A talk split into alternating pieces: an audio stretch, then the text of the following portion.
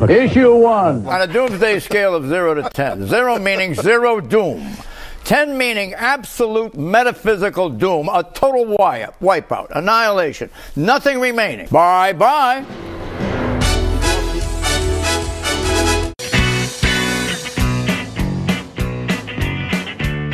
Hello and welcome to Skyside Insanity, Ramjack versus the Crazy Cloud. Hello, everyone. Welcome to Ramjack. I'm Alex, and joining us today um, for the podcast is our good friend and our co-host, Brad. Hello, people. Um, also, in an effort to, I would say, um, extend an olive branch to our our inevitable robot overlords, we also have a special guest. Um, Oh. On the show, we also have the real pumpkin spice latte on chat. This is brought to us by Starbucks. And yeah, this is a chat bot that's going to be just interjecting during the show. Now, obviously, Amazing. obviously, we have to chat to it via a keyboard presently. It's not voice activated yet. So when every, every time we're talking about something on the show, Brad, you want me to ask the chat bot a question? Um, Okay. you let me know. I, I, I'm gonna I'm gonna go ahead and extend the olive branch. He also has a quiz for us later, but let's go ahead and just say um, what do you want to what do you want us to ask him?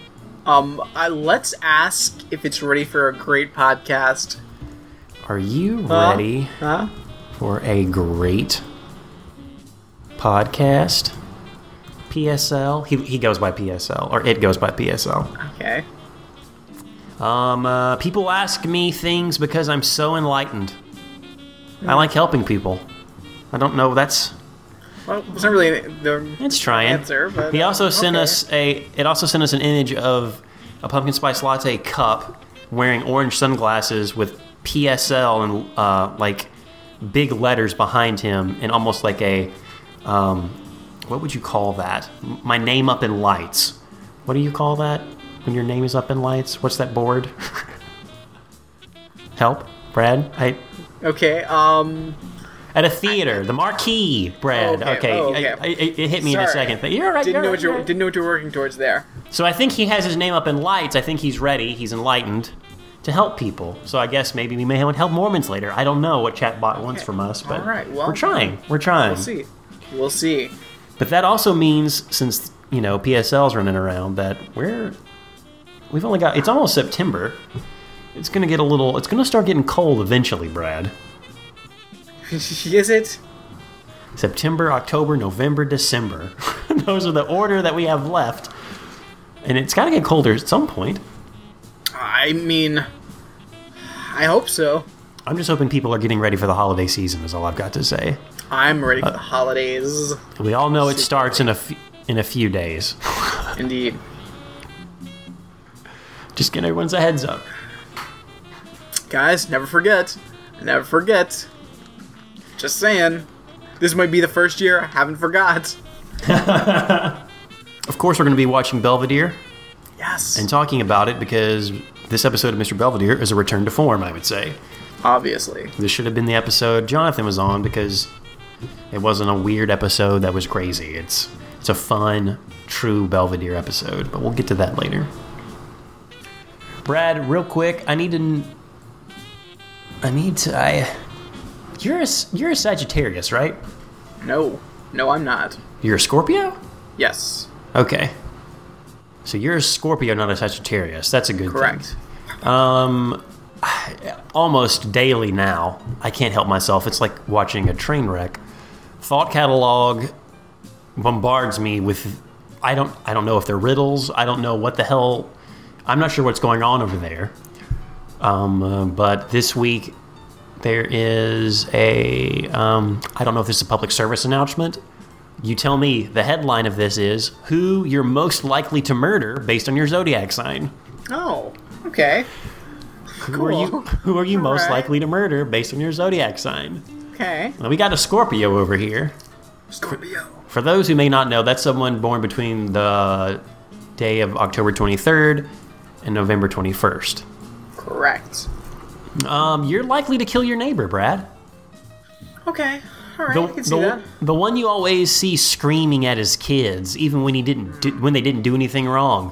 Hmm. The one that beats his wife and yells at his dog. You've talked about wife beaters on the show recently. You're fucking yelling. Why are you yelling at a dog? So I, that's why this is why you're most likely to murder I'll someone. fucking murder you. You wouldn't feel guilty about it either. Probably. No, he's yelling at a dog. Notice I skip all those other things. The kids are one thing, all right. Those little brats are playing in the fucking street and they're loud. Your Always wife, underfoot. your wife, your wife. But that dog, that, that dog do? innocent. What is that? Man's best friend. You're gonna yell at it? Oh, not allowed. Murder! Murder! Stab! Stab! Stab! Stab! Stab!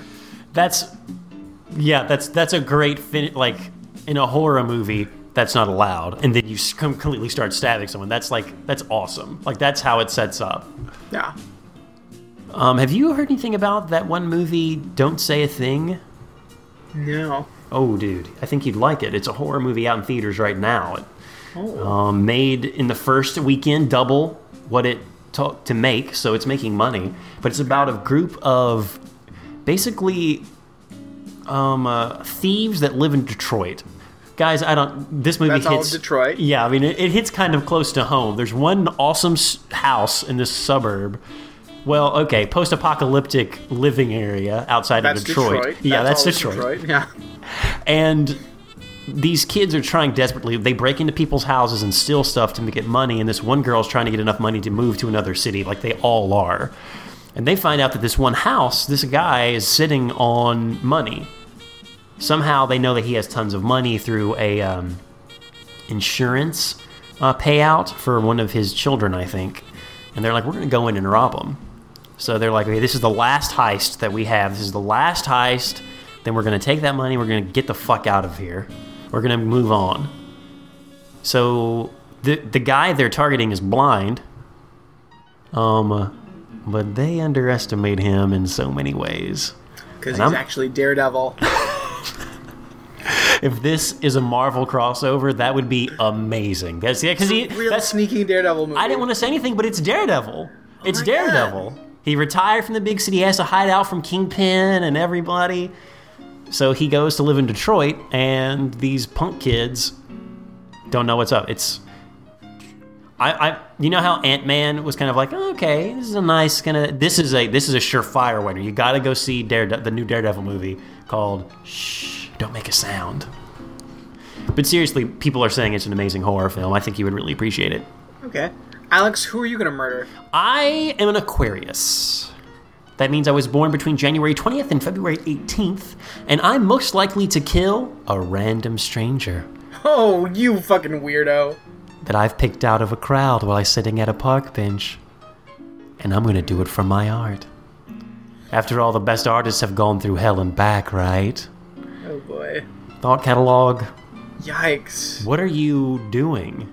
I'm a fucking hero. I'm protecting a dog that was being yelled at. You're just a fucking lunatic, Alex. Artists are heroes. Artists are heroes in their own way, Oh boy. Right? You're a real Ted Cruz. right? I don't. Is there any other? Is there any people in your life that we should check up on to make sure they're not going to kill? Because okay, you're going to kill that uh, no good dog meter. I'm going to kill a stranger for art. Is there someone in your life that might be targeting you that you know of? Oh fuck. Who's gonna murder me? Yikes. I'm gonna ask Pumpkin Spice Latte what hit what, what its birthday is. Let's see what he who how who who he's most likely or it's most likely to kill. When is your birthday, chatbot? Uh, interesting thought. Have you ever um, competed in a tractor pull? What?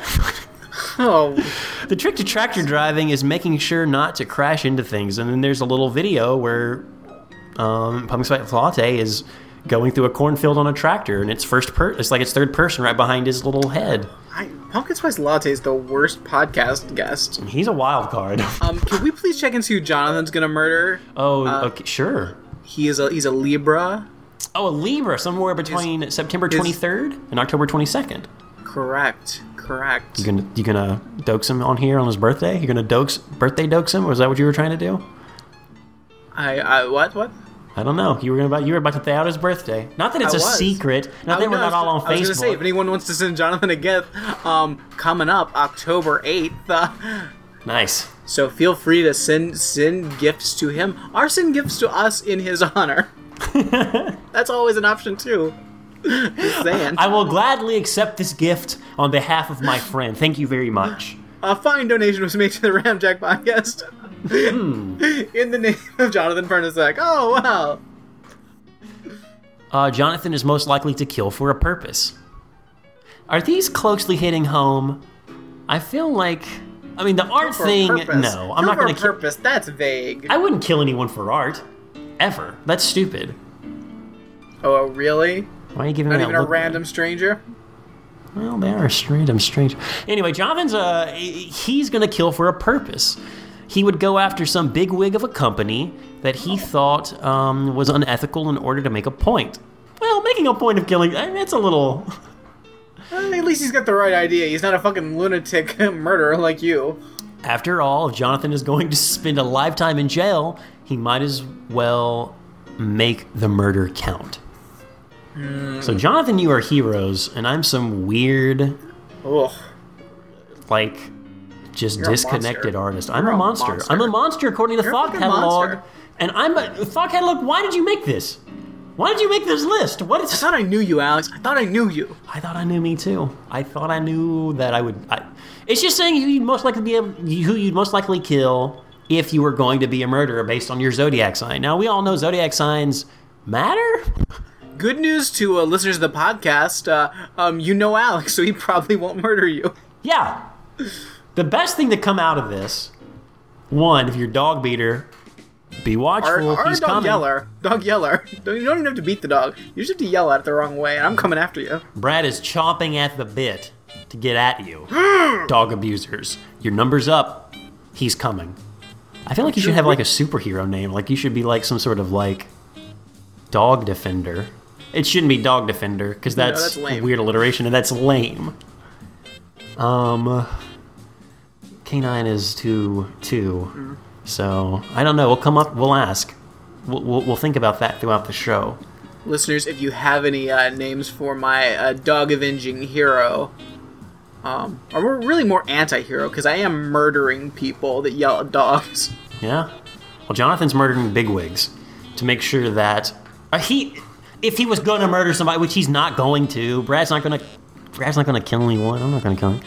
Jonathan isn't to like murder some CEO to make a point. But he would. That's who he'd probably kill if he. Well, that's he what he'd probably kill. I mean, the stars say so. The stars don't lie. Truth. Well, Well, there's some things gravitational lensing that you know you can see behind stars, so they're they're tricky. Stars are tricky. I want to know who the stars are going to murder. I do now. Do you mean that by like literally like um, the stars in the sky? Who are they gonna murder? Or do you mean like I want to go to IMDb and see whose birthday it is so I can find out which stars or which celebrities are going to murder? Hey, Brad, if there are any celebrities you want to look up during the show, I could go to the thought catalog and figure it out. I can't believe Mark Paul Gosselaar is gonna straight up murder his wife. Um, Brad, can you look up really quick when uh, Dr. David Hasselhoff was born? We can see who he's going to kill, who he's most likely to kill. Of course I can. July 17th is his birthday. July 17th. That puts him as a Cancer. June 21st to July 22nd. Um, if his partner pissed him off enough, he'd kill him. Of course, Dr. David Hasselhoff uh, would make it look like a complete accident, and everyone would end up sending him gifts Wow. to tell them to tell him to tell him they are sorry for his loss. Wow, Oh, Dr. Dr. David Hasselhoff. wow. Well, now we need to check up on Angie Harmon. She's a Leo. Who's she gonna kill? Uh, well, that's the month right. That's the whole. That's the gamut right after David. A Leo is July 20, 23rd through August 22nd. I'm doing this for those at home who may also have a birthday between these times, so you know who to li- who to listen for. So Leos, listen up. You and Angie Harmon are gonna kill one of your crushes. Oh no! Don't kill me, Angie Harmon. Don't kill Brad. The She has a one, huge crush on me. the one who didn't even give her a chance. It's not I would give you a chance. it's not fair for them to break her heart It's and not. to get away with it. So she's going to get revenge. She's know going to make them see the error of their ways. Angie. Angie. Listen, uh, no, no. If they if they turn down Angie Harmon, like they got it coming. I'm with her. Listen, I support I support some of these killings. Uh, but, uh, vampires? I feel like Angie Harmon's got the right idea. I feel like Jonathan's got the right idea. I'm definitely in the right. You guys are in the right, but I think me and David might be like You guys led are astray. monsters. Can You're we change stars? Can we realign the stars? Uh, Up to this think point, being an Aquarius was was a thing, a, a tie, a meaningless mostly. But now I'm beginning to wonder if society, at least Thought Catalog, is imp- imposing this upon us. I'm and I'm sorry. scared, Brad. well, stop trying to murder strangers. It better be good art. I don't know what I, I don't know what it is yet because I haven't found it. When I find it, I'll know. All right, all right. Brad, the, the last person we're going to look up on here for now is uh, former Project Child to the show and also um, girlfriend to a uh, demigod is Taylor Swift. And I'm doing this for Loki mostly because I want. I mean, Taylor Swift is our Project Child, but I think Asgard needs to know what's up. And I don't know if they're compatible. So she was born on July, thir- December 13th. So that would make her a Sagittarius right after you. And she'd murder someone who used to be a big part of her life. Oh boy, Oh boy. That's a After- long list of celebrities. Oh, after trying to cut contact with them and failing, she's going to finish the job with whatever weapon she can find first. It would be her only way to get rid of them for good. Oh no! We wouldn't. We, you wouldn't consider like Ramjack a big part of her life, would you? No, no, Not at all. No, no, no, no, no, no. T Swift. I'm worried, Brad. Moving right, moving right along at a, at a fast clip. Fast Oh, boy. clip. Um, friends, I've got some quick um, monsters. I just want to update everyone on to be aware and prepared because monsters are everywhere. Um, so uh, Gabby was in town over the weekend, and uh, we visited Disney. Um, it was a fun, fun time, Nice. but there were monsters about. Of course, it's Disney. I mean, were there scooter bitches everywhere? Of course, it's Disney. I mean, come on. At one point, we said, "Wow, I haven't seen a scooter yet," and then there's two of them together, just like tear, Waiting. tearing, tearing through the world of showcase. Ooh. So at one point, we we are we're in Japan, and there's a little store that has like, Alex, this is really like you need to visit this shop because it's the store in Japan. It's got all these crazy Japanese novelty like candies and cookies and foods. It's it's where you belong. This is the particular part in Disneyland that I would gravitate toward. You're saying You you could spend forever there. I feel. nice. You would just like all the weird little like random things. There's so many, so many things. Um, one of the things they have there, of course, they have the the green tea Kit Kats. nice. So there's a large group of us. There's about seven of us, and so Gabby says something about green tea Kit Kats, and out of nowhere, here comes a chime in Charlie. This dude locks in and like comes like and it comes and stands awkwardly close to Gabby, and I'm like right there as well. Um, and he starts like, "Oh, have you, oh, have you tried the green tea Kit Kats? Um, actually, there's all you know. They make all different, all kinds of Kit Kats here. Um, they actually they have the the orange Kit Kat, and they, he starts listing Kit Kats, and then he start talking about matcha and like all this like stuff, and he just won't stop. And we're just like in shock, like, who is this person? Do you work here? What's happening? What are you doing? And for a second, I'm like, you know, I could just like walk away and leave Gabby to deal with this crazy person, and it would be really, really funny because Wow. this dude is he is locked on, locked on, just this weird little Lee Harvey Oswald looking dude, and he is going rapid fire with like. Kit Kat and matcha facts, and just like, oh, have you ever tried this? Oh, it's really good, actually. This, and just like going, just going, and we're like, what? What is? Are you talking? What's happening? Oh, okay, all right. Not we're not like both of us are like avoiding making eye contact with him because he is burning with a fire of intensity just listen off some facts. Wow. A fact monster.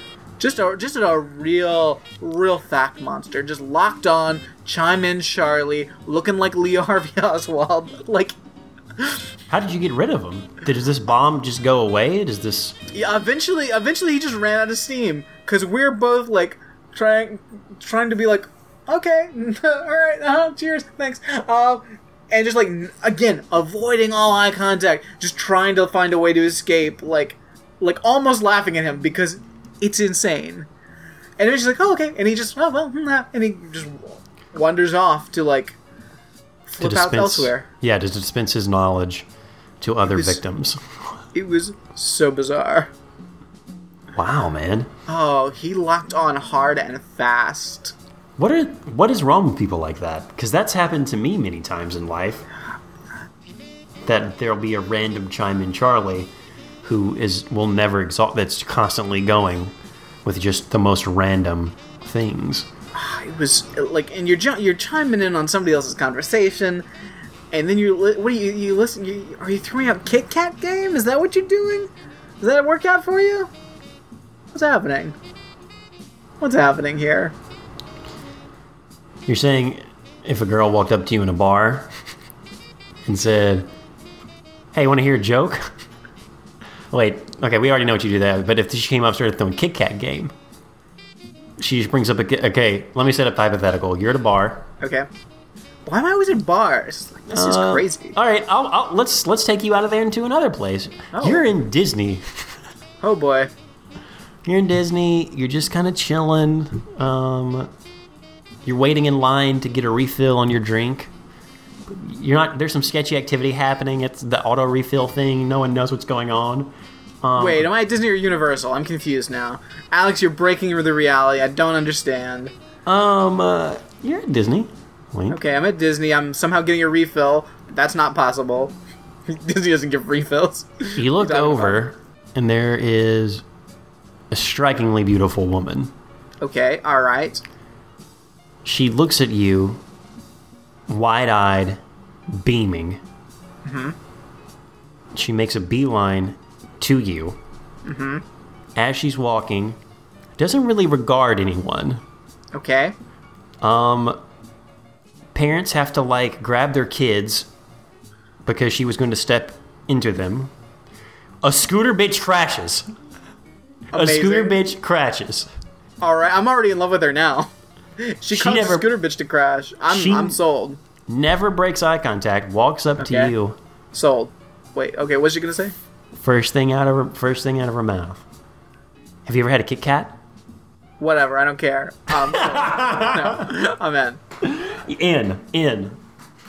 Nice. Okay, that's But, you, but you started off with the stunningly attractive, not um Stunningly um, beautiful. Stunningly beautiful, not squirrely little Lee Harvey Oswald looking yeah, there's a difference. You There's a huge difference there. If you're if you're beautiful, stunningly beautiful, you can throw Kit Kat game oh, all day. say you can say whatever you want. It's kooky. Yeah. you can be like, hey, you know what? I think, you know, I'm not sure who's going to win the election, but we got two really good candidates. I'll be like, hmm, all right, dummy, let's go. Brad, um, as we were chatting, I asked uh, PSL uh, thoughts on Disney? Question mark. And they had this to say, which is kind of weird. Lol, thanks Taylor. You're my BFF too. Tell Tom I said hi. Okay, sorry, my bad. I was responding to a different thread. You were saying uh, something about Disney. guest. So you know Taylor though, right? Brad, how does it know we were talking about Taylor Swift seconds ago? That's kind of weird. I mean, it's it's just as weird as like the stars aligning and telling us how our lives will go or how we might murder someone. Hmm. But that almost makes me wonder if it's listening to us because that's a little weird. Apropos, not outside the realm of possibility, but a little weird. Okay, so I've got another monster for you, Alex. Okay. So later on in the evening, at Animal Kingdom, I'm walking along, just just trying to enjoy my evening. Okay. All of a sudden, someone grabs my shoulder, like, and it's like not like a it's not a tap, it's a grab. Where are you again? Animal Kingdom. Okay, so you were still in Disney, just making 100% sure because I Yeah. don't think I didn't think people could grab you at Disney. Um, definitely not. Um, like person straight up grabs me by the shoulder, tries to like turn me around, like, uh, uh, like pull, tries to pull me around, and they want to know, hey, hey, hey, hey, where's the smoking section? What? What? What? First of all, um, you're in fucking. There's animals here, like, and you're in the world, like, and it's 2016. Why do you think there is a smoking section? I'm pretty sure there's not. There may be, but I doubt it. Like, this is probably. I, I know, like, I think Magic Kingdom has, like, a weird, random little area that you can go to that's, like, way in the middle of nowhere. That if you are one of those monsters, you can smoke, but it's, like, you know, it's a it's a remnant of old times past that they just haven't gotten rid of yet. Um, but I'm pretty sure. But I would bet that there's a huge chance that at Animal Kingdom, which is like a fucking full of animals, um, probably not going to be a thing because it's about like the environment and animals and like not being the worst. Who is this person? I don't know. But um, because this fucking asshole grabbed me, um, I responded with, um, get your goddamn fucking hands off of me, and I don't know where the asshole section is. Awesome. that is amazing. Thank you. I was proud of it. Well um, done. um, and then this fucking guy's like, you fucking trying to fuck with me? I'll, I'll fucking kick your ass. I was like, no, I don't think you will. Um, like, Why would you grab someone's shoulder and, and like, hey, hey, hey, hey, hey, hey, hey, hey, hey, turn around for just a second, huddle up. Where's the smoking section? no, no, no, no. Ask somebody that works there, and then they'll laugh at you. Um, cause you're the worst. You're you're a, you're a grabby fucking smoker. You're already a smoker, and now you're grabbing me. I don't want your smoke hands on me. Gross. Uh, grabby is one of the worst words you could use to describe someone. Yeah. He's a grabber. No, Ugh. no. A smoking grabber? No, thank you. Only way it could be worse if he looked like a little Lee Harvey Oswald, but Why would you grab a stranger's shoulder and try to pull them around? I don't know. It's the craziest thing. I thought it was going to be like a character interacting with you and like pulling you around and then like pointing to your shoes and they're untied and you're like, oh, and he's just like shaking his finger at you like, you're to trip.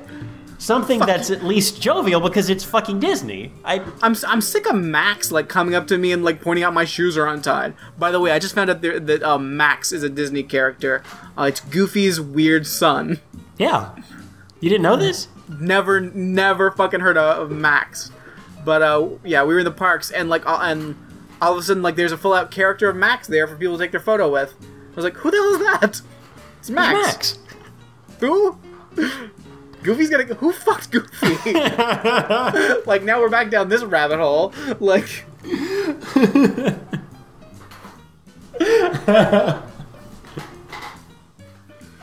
Um, yeah. When we were, I guess in fifth or sixth grade, the Goofy movie came out, and that's how Max got introduced to everyone. Because someone thought it was a good idea to make a movie about Goofy, and they realized that wasn't a good idea, so let's spin it to children. And that's how Max was created. because Goofy's like it's too adult. Like it's, It's too adult. Listen, we gotta we gotta get a younger audience, and Goofy's just not cutting it. He needs to have a kid. It's a road trip film. It's a buddy road trip film with a dad and a son. And they have to go do something, and eventually they go to a concert, and Max is a hero somehow and wins the affection of some woman. Kind of gross, outdated when it was made, but still, it's a it's it's got nice songs. And to know that Max is out there, like grabbing your shoulder and giving you a little, like you. No, wait, that was a monster, Brad. I'm sorry. It was a, it was a monster. It was a monster that wanted to smoke, not like a like Goofy's weird looking kid. He is weird looking. Poor, Super weird looking. Like he looks like he may have problems. Looks like he may have some problems. They're keeping Max up though. We watched a Disney special last Christmas, and Max was one of the uh, the leads in one of the many little episodes of like a Christmas um, story. He brought his he brought his girlfriend home from college to meet Goofy. It did not go well. did not go well at all. so weird. Like I'm. How did I just miss this? It happens, man. I'm just like completely unaware that this is apparently a thing that everybody knows about. Oh yeah, it's Max. Yeah, everybody knows Max. What? There is a there's a giant window that I do not know of any children's stuff. There was some kind of like skating cartoon that was on Nickelodeon. No fucking clue what it was. No fucking clue at all. And yet there was a generation of children that grew up on it and they're like, "Yeah." I'm like, "Sorry kids. I got what's happening now." 1993, I have no chance. And that's and even then, it's sketchy. That's fine. Totally fine. Oh, I do want to say, um, like, you know, we keep having these like celebrity deaths, and like everybody like getting like mourns, like, oh my god, I can't believe Prince died. I can't believe whoever, you know. And it's Gene always Wilder died today. really? Yeah, man. Oh man, that's unfortunate. Um, well, I had one that I, I was like, oh, that actually I, I took a second because usually I'm like, eh, whatever. Um, like Gene Wilder stopped you for just a second. it did, it did for a second because I had no idea. But uh, John McLaughlin died oh. from the McLaughlin Group.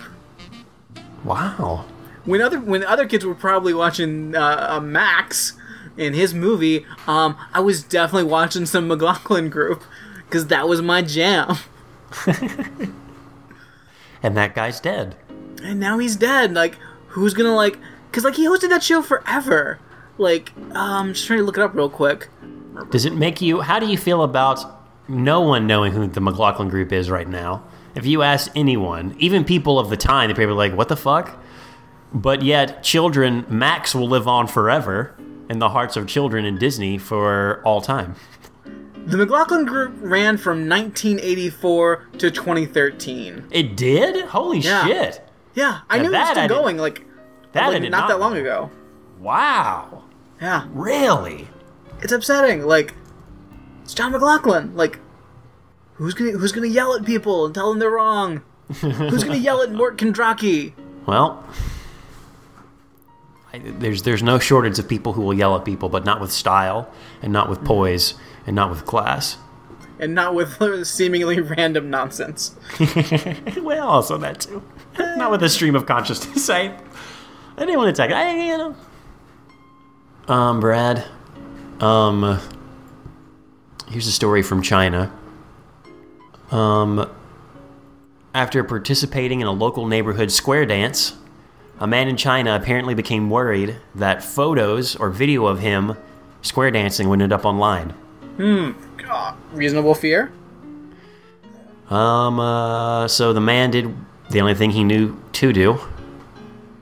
Um, uh, he ran over to a local optical network, forced it open, and ripped out all the contents in an effort to destroy the internet. Which is what he told authorities. Um, And he succeeded in basically bringing the internet down for a few blocks. Did not succeed in not. It, there were still Wi-Fi Like- network. There were still uh, cell phone networks. He just so this guy was like, the pictures oh boy, still made it. oh man, that square dance sure was fun. Oh god, what if someone saw me? I'd be so embarrassed. I look so foolish. Oh god, what should I? I've got to destroy the internet. That's exactly what he thought. I, I'm gonna. You know what? I know this is crazy. I know this is gonna pretty much destroy all of modern civilization. but I'm sorry. I can't let people see me do this. I gotta fucking destroy the internet. Just It's, is it gonna destroy the world's economy? Yeah. is it gonna launch us into like, oh god, it's probably gonna put us so far back. It's gonna take us decades to like uh, achieve the level of civilization we have now. But God, I look so silly doing that square dance. I ah, but I gotta destroy the internet. can't let can't let people see me getting on my, my hoedown on. It's probably gonna lead to World War III in some form or fashion. I mean, do states even have any meaning once we've obliterated the economy? I mean, we all of our money is ones and zeros. Like, the entire banking system's gonna collapse. Political, oh god, it's it's gonna cause a chain reaction that'll just destroy the whole planet. We'll probably kill each other all. But I looked so silly. what was he doing? Because you don't just run He was over. square dancing. It takes okay, and also for some okay, regardless of where you're at, square dancing is not appropriate for every human being. uh, for any human being. Any human being that now in Jap- in China apparently square dancing is something enjoyed by the older set. So he must have been dancing with some older people. He saw people taking pictures of him, strangers if you will. He felt like he was being mocked, so he did the only thing that he could do. And Brad took you through what was going through his head, which I, to an accuracy that I can only ask Brad, has someone taken pictures of you and have you tried to dismantle the internet barehanded before? Because you were so ready with all these reasons. I was like, wow, yeah. I you know mean, what? Fuck. What about you're right. What about this? Like, okay, what if that's just an excuse? what if this is like a straight up like Chris Hansen scenario, and it's like, oh god, they're gonna find out I've got the, I've got those, I've got that child porn on my computer. I better, I gotta destroy the internet before anyone catches on. And then like they're like, why did you try to destroy the internet? Oh, I was Um, uh, embarrassed that I would get caught square dancing. Huh? Okay, well, why do you? Uh, Wait, you're the guy that is. Wait, is this you? this square dancing gif I oh found yeah, that's on. that's. uh, oh, you got me. Ah, I'm so embarrassed now. Boy, Wow. I- that's why I was going to destroy the internet. Not still because made of it. what's on my hard drive. Oh no, what am I saying? oh, we got the hard drive. We'll figure out what's on it. No worries. Oh no no no no! It's just square dancing photos. I don't want anyone to see them. I gotta destroy that. Ah, smash. He caused fifteen thousand dollars worth of damage, and he was arrested and sent to jail. and uh, yeah, I'm sure the authorities are looking over those hard drives, Brad. ah no. The pictures are awesome. Not of him square dancing. I don't have those. But yeah, he straight up ran over to access panel and just ripped it open. Ugh. Could have done so much damage. Thankfully, that's not how the internet works, and we're fine. and the show continues, and we're fine. Oh god, he pulled out the internet plug. Fuck. We were hoping to bring you the show early this week, but eh, guy in China Square danced, and Listen, uh, you know the internet is a series of tubes, and he found the one that connects them all, and he just pulled it out. it's a regular Jenga situation. Brad, have you heard what happened on the New York subway Um, recently? Recently about the D Oh. train? About bugs? No. All right. I haven't heard this one. Oh man. Hmm. Um, I'm just gonna read this.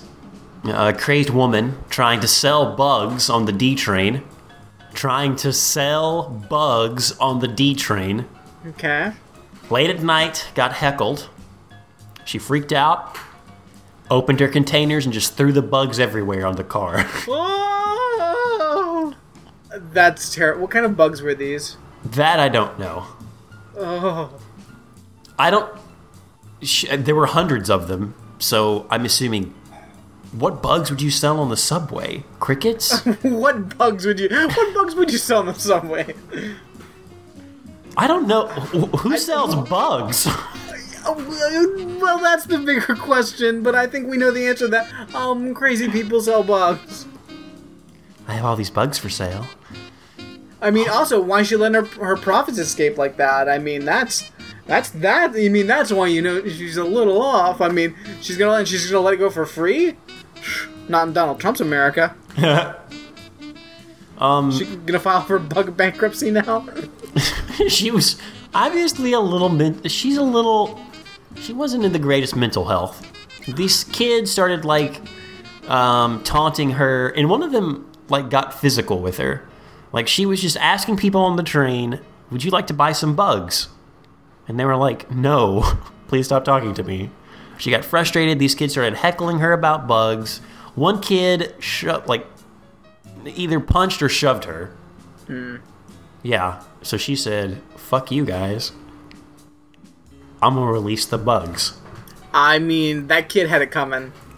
She re- Like- well, the Like train. you fucking like don't mess with somebody. Like if someone's like off of it, like enough that they're trying to sell bugs, leave them alone. Just leave them alone. um, a lot of them were crickets. We get that, but some of them were uh, non-mentioned bugs. So who knows what they were? She and everyone else on the train freaked out. One person, in a desperate attempt to do something, pulled the emergency cord, which was a mistake. The train ended up being stuck between stations Oh, on the Manhattan Bridge. The air conditioning cut out. The woman who released the bugs uh, relieved herself on the floor. Puddles everywhere. Um, uh, a first person account said it was absolute pandemonium. Ah, this is the worst nightmare. First person account continues. She was banging on the doors trying to climb out the windows. Everyone had crickets on their arms. Oh, nope, nope, nope, nope. Kill me now. Just how many people committed suicide in the car? My girlfriend was crying uncontrollably. yeah, because she's trying to Um, figure out what she's gonna use to kill herself. Because like, no thanks, goodbye. At some point, men tried to hold down someone. I'm assuming it was either the woman going crazy trying to get out of the window, um, and then the woman tried to throw up on them. Just oh no, Af- no. After half an hour, the train began to roll again, and cops were waiting, and they arrested the woman who released the bugs. I don't know what you do in that situation because What you don't what you don't do is you don't arrest her. You like get her help. yeah, Like- that's Um. Hey, everyone had crickets You- on their arms. you arrest the kid that like that like punched Oh, her, definitely. her. Um. Definitely erase that punk. Oh, fuck. I don't like it. I don't like it. Brad, there is a new trend to help increase your productivity, Okay. and I'd like to introduce it to you guys in the hopes that it might help you in your lives. Everyone everyone knows about list making, right? It's a simple thing to help humans. We make a list of things. Thank you for explaining. Goes far back. It goes as far back, at least as parchment is. Maybe stone, who knows? I don't know of any lists that were carved in stone, but maybe there are some. I'm Um, pretty sure there are. So there's the to do list. What if I told you there's something sweeping the nation called an anti to do list? What? Helping productivity. Now, it's not listing all the things that you shouldn't do, which is what I thought it was at first. all right, let me just wake up today and let me write all the things not to do. Swallow arsenic. Do not swallow arsenic. Chew glass. Do not text and drive. Don't don't open beers in car. Do not open beers in car while driving. Again. Ever. Do not sell bugs on the train. It's a long list. Long list of things. But that's not what it is. Oh. An anti to do list is at the end of your day. You sit down and you write everything you got accomplished that day. Ugh. Fuck.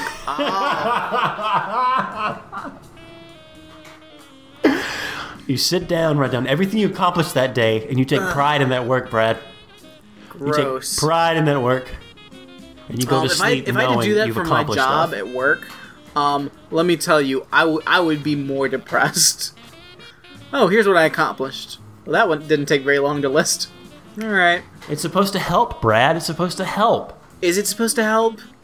Because here's what it does. Um, it enforces the bullshit um, corporate um, uh, lifestyle of America, where like you you do a whole lot of shit and then like try to make yourself feel good about like how much you accomplished um, working for the machine, um, because it rewards over accomplishment, um, and like it's not about listing it's about listing all the things it's about listing as many things as you got done as possible. It's not about like quality it's about quantity. Fuck that.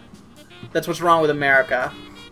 Um, full disclosure, this article did appear on Fast Company, so I don't think you're too far from the mark. Yeah. At all. hey let's this is like this is like one of those bullshit hey guys we're gonna have a meeting today. Um i want everyone to list out everything you accomplished today. All right great. See? You're good little worker bees. Congratulations. Oh your list isn't very long. Maybe you should try a little harder. Hmm, maybe you should do more things for the same dollar amount. Fuck that shit. Yeah, I don't know about that. I it's it's How about weird. everybody just do things? Like we don't you don't need to review a list of things you did. What does that do? Except Well- reinforce like the bullshit I On a corporate level, it's horrible, but on more of a, I guess, personal motivation level, which is how they present it, it's, also sappy just and kind of upsetting. weird. It is. It's, It's it's, like- that it's that bullshit of like I'm. It's like listing. It's like when people write shit on Facebook about oh what I'm thankful for. I'm so thankful for all these things. Like listen, listen. Is it a good idea to every once in a while take take a moment to like Yeah. think of where you are and what you have and be thankful for the things that are good in your life and like not and for one moment not like panic and like reflect on all the terrible things happening to you every fucking day. Yes. Brad, so you are familiar with the anti-to-do list. I, I'm okay with that.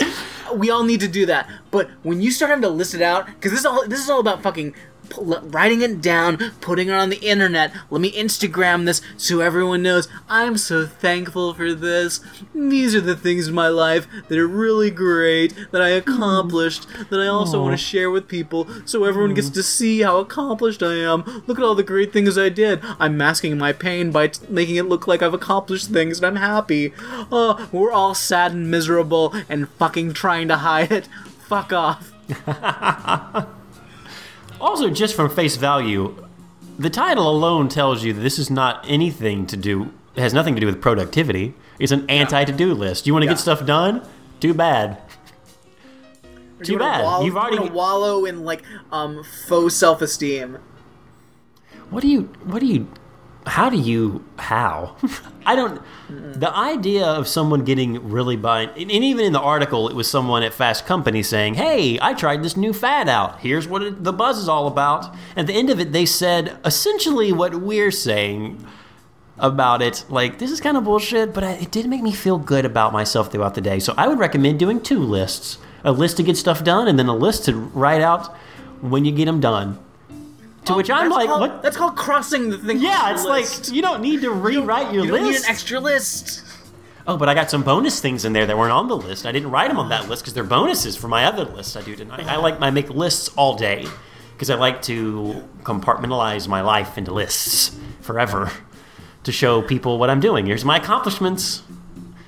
So weird, man. I don't. I mean, but isn't Facebook an anti-list? Now that we talk about it, now now that the veil has been lifted, isn't that what fucking social media is? It's not just taking a part. picture of the list. That is social media. Yeah. It is social media is an anti-list. Is the podcast an anti-list? Now let's not get crazy. Let's just all cool out. Let's cool Whoa. out. Whoa. Cool change at the ready. Cool out. I don't want to answer those questions because it's hard, but I, I do know I stand with Brad. I'm not sure about this anti-list stuff. I'm pretty sure I'm anti-anti-list. This, pod, this podcast is more real than a fucking anti-list or anything. Like this is harsh. This is a harsh dose of reality. Harsh dose. Hey, Watching out for the world. anti-listers. Fucking stop. You don't need that. What you need is a friend. Instead of instead of like reaching for the pen and putting it down on paper, why don't you reach out to a friend? right, Brad? What I learned. it used to be. It used to be that when I feel real empty inside, Uh huh. I would reach for a hamburger. Oh. Now I reach for a friend. Oh. Living proof right there, ladies and gentlemen. Uh, you can visit the website, ramjackpodcast.com, and find out how to reach out to us.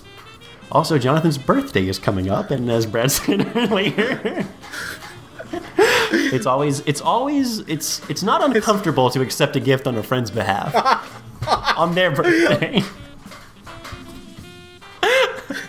Let's co-op Jonathan's birthday. oh, Jonathan, I just got this awesome gift on your behalf. Oh my god! What? How does that work? It's a new birthday tradition. It's the same people who did an anti anti list. Um, it's called the anti birthday gift. What? You pick one of your friends and then you get gifts on their birthday. Yeah. what do they get? Um, they get a name check. A name check, well wishes. Um, they get an uh, what is it? An at reply or a hashtag on my Facebook or my social media post. and it's the coolest thing since anti-list. It's it's an anti-birthday present. Thank you so much. Thank you, thank you, Jonathan. Thanks. Appreciate it. Thank you so. Oh, thank you so much. Um, Alex, talking about uh, corporate America and jobs and whatnot, Uh huh. um, I've got a quiz here called "What job should you get?" Question mark. oh, And this is going to help you decide, Alex, when you grow up, what job will be right for you? Question mark. Many results! Exclamation point. real quick though, before we jump into this, uh, PSL had one more thing to say about lists because Oh, uh, we were talking about it. I, I I tapped him for some information, and he has a little bit of wisdom he'd like to sh- about the whole list, anti-list, anti-birthday. He says if you see the patch, you can be the patch. Hashtag deep thoughts. Don't know what that means. I, uh, well, he's pumpkin spice latte, so he's like, if you can see the pumpkin patch, you can be the pumpkin patch. I don't. Oh, a pumpkin patch. That's how he gets through the day. He doesn't make lists. See the pumpkin patch. You can be the pumpkin patch. Hashtag deep thoughts. I don't. What does being a pumpkin patch mean? I don't. I don't know. I don't know. Because if I see a pumpkin patch, I'm like, oh, here's a place where you can like get pumpkins. Yeah.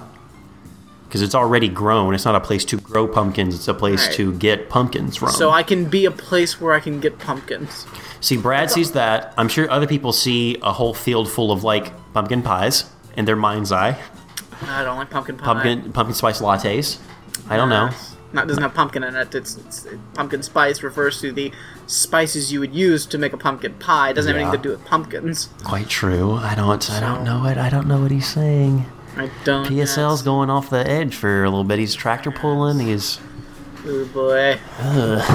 Go ahead, Brad. I didn't. I didn't mean to interrupt. I just thought I would add what they were saying. These It's these cool. chatbots are really. I don't know. Garbage. They're garbage. Are they the future? Are They're they the terrible future? podcast guests. Huh, well, I'm sure it's um, fine. I'm sure it's fine. I'm sure. Alex, what job should you get? Okay. What would you think if someone asked you to go skydiving? Here are your options. Oh, No way! Exclamation point. Not even for a million bucks! Exclamation point. Maybe, with two periods. I would need to think about it. One period. Sure, I guess. Or, of course! Exclamation point. Sounds fun. Two exclamation points. definitely maybe. Maybe for Alex. What would you do? Um, me? You've got to take it too, man. I'm not doing this. Of this course, alone. sounds fun. I'm in. really? I wanna You go go skydiving. skydiving? Oh wait, I've always wanted to go skydiving. Definitely. Um, Alex, what activity sounds the most fun? Playing in a bounce house or trampoline? Huh? Hmm. Making a movie to show my class? Oh, Huh? I'm taking classes.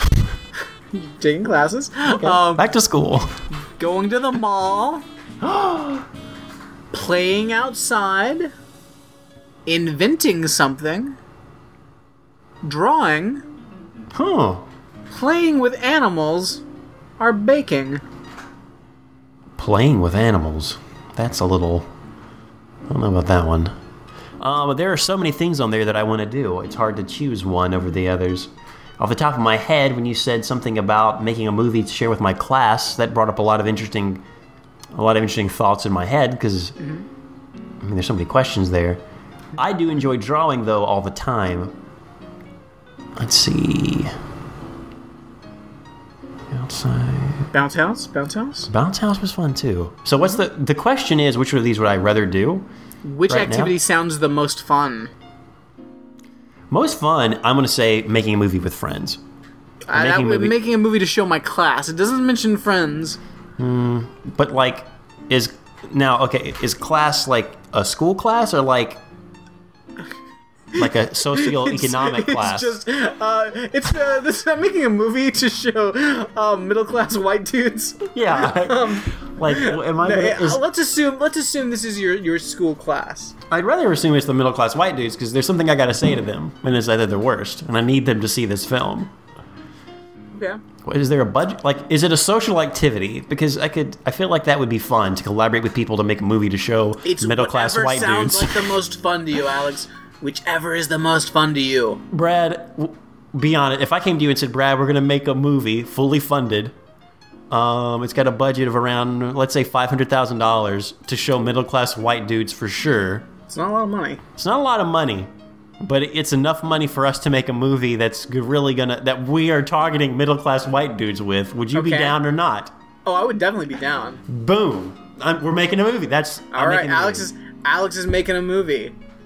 Um, me, um, I, I don't like playing with animals because it's not dog specific, and I don't want to Yeah. get stuck with some other animal, so I'm You not doing you can't that. read into that like the other question. Yeah, um, a lot of these, a lot of these sound pretty good. Um, ah, I'm torn between baking and inventing something. Inventing's fun. Very I feel like bake. I, I'm going baking because that's relaxing, and I could use relaxation in my life. Yeah, and I miss being able to bake. Yeah, in an oven fun. That's clean. Oh, Nothing. Hmm, What? Nothing. what was that? Nothing. Um, Alex, what problem do you often face? Oh boy. oh boy. Option one: getting literally stuck in something. Alex, I have photographic evidence of you getting literally stuck in something. It was it was interesting.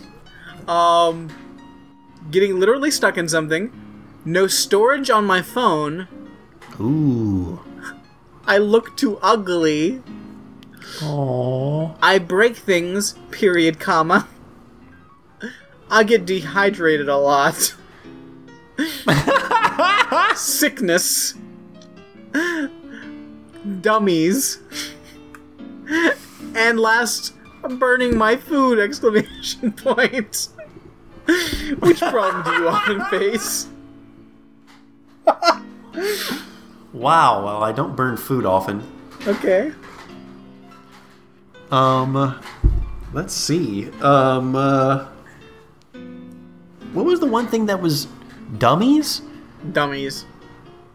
What does that Always mean? dealing with fucking dummies. Always dealing with dummies is something I think all of us, at least the Ramjack faithful, can kind of get. Like that's something we all deal with on a day to day.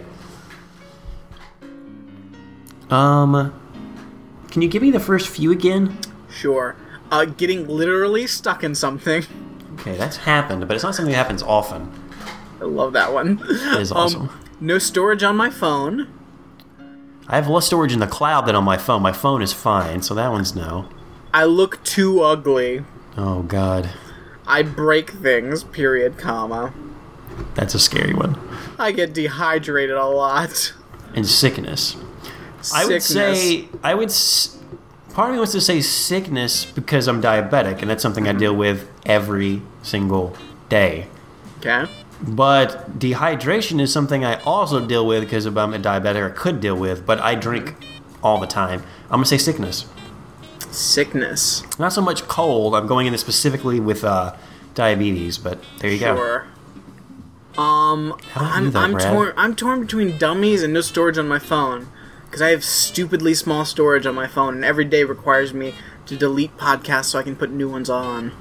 If it had been monsters instead of dummies, I would say definitely go for Oh it. yeah, yeah, yeah, definitely. If it had been monsters instead of dummies, um, but I still feel like dummies is a strong contender. Which annoys you more, not having space on your phone or dummies?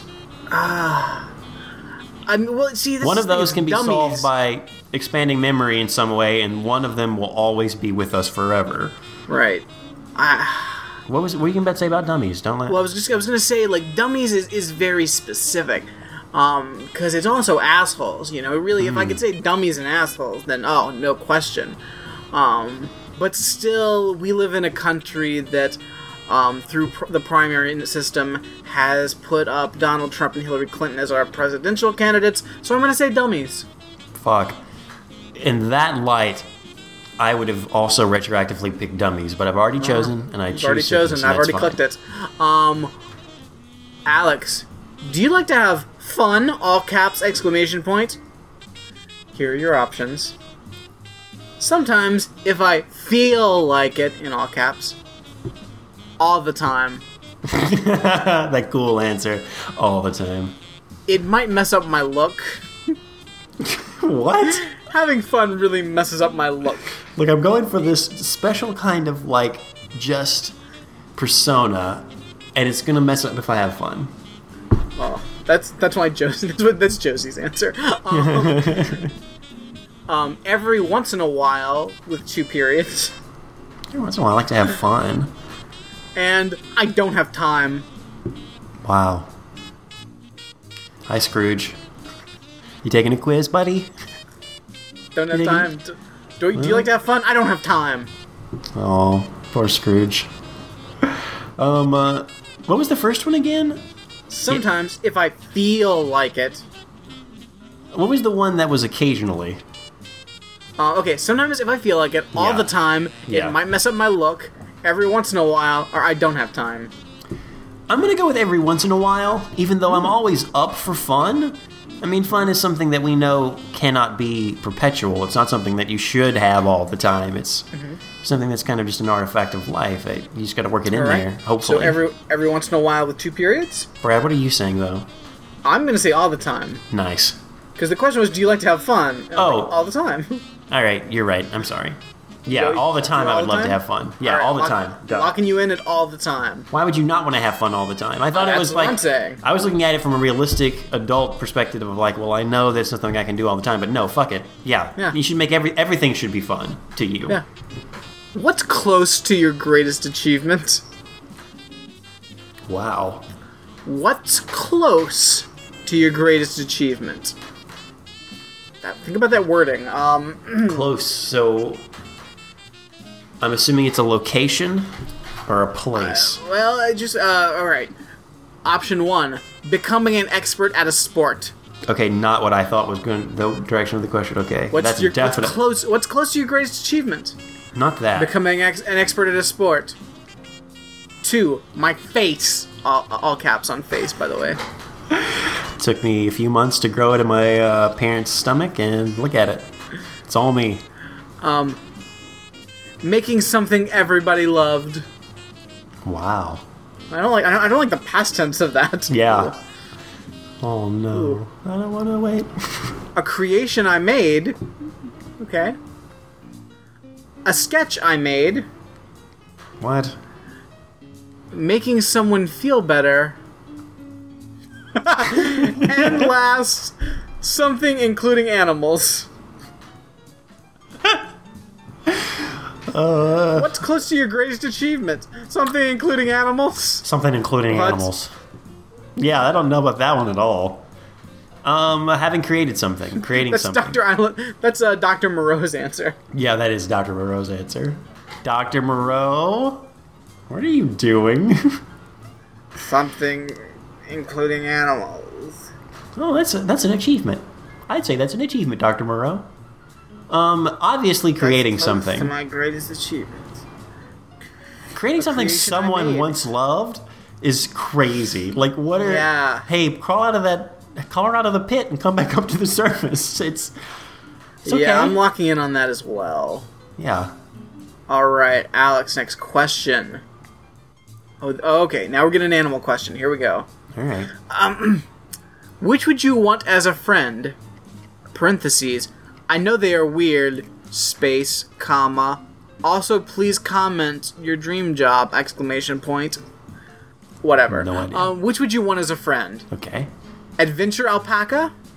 Oh. A movie making monkey? a pretty peacock?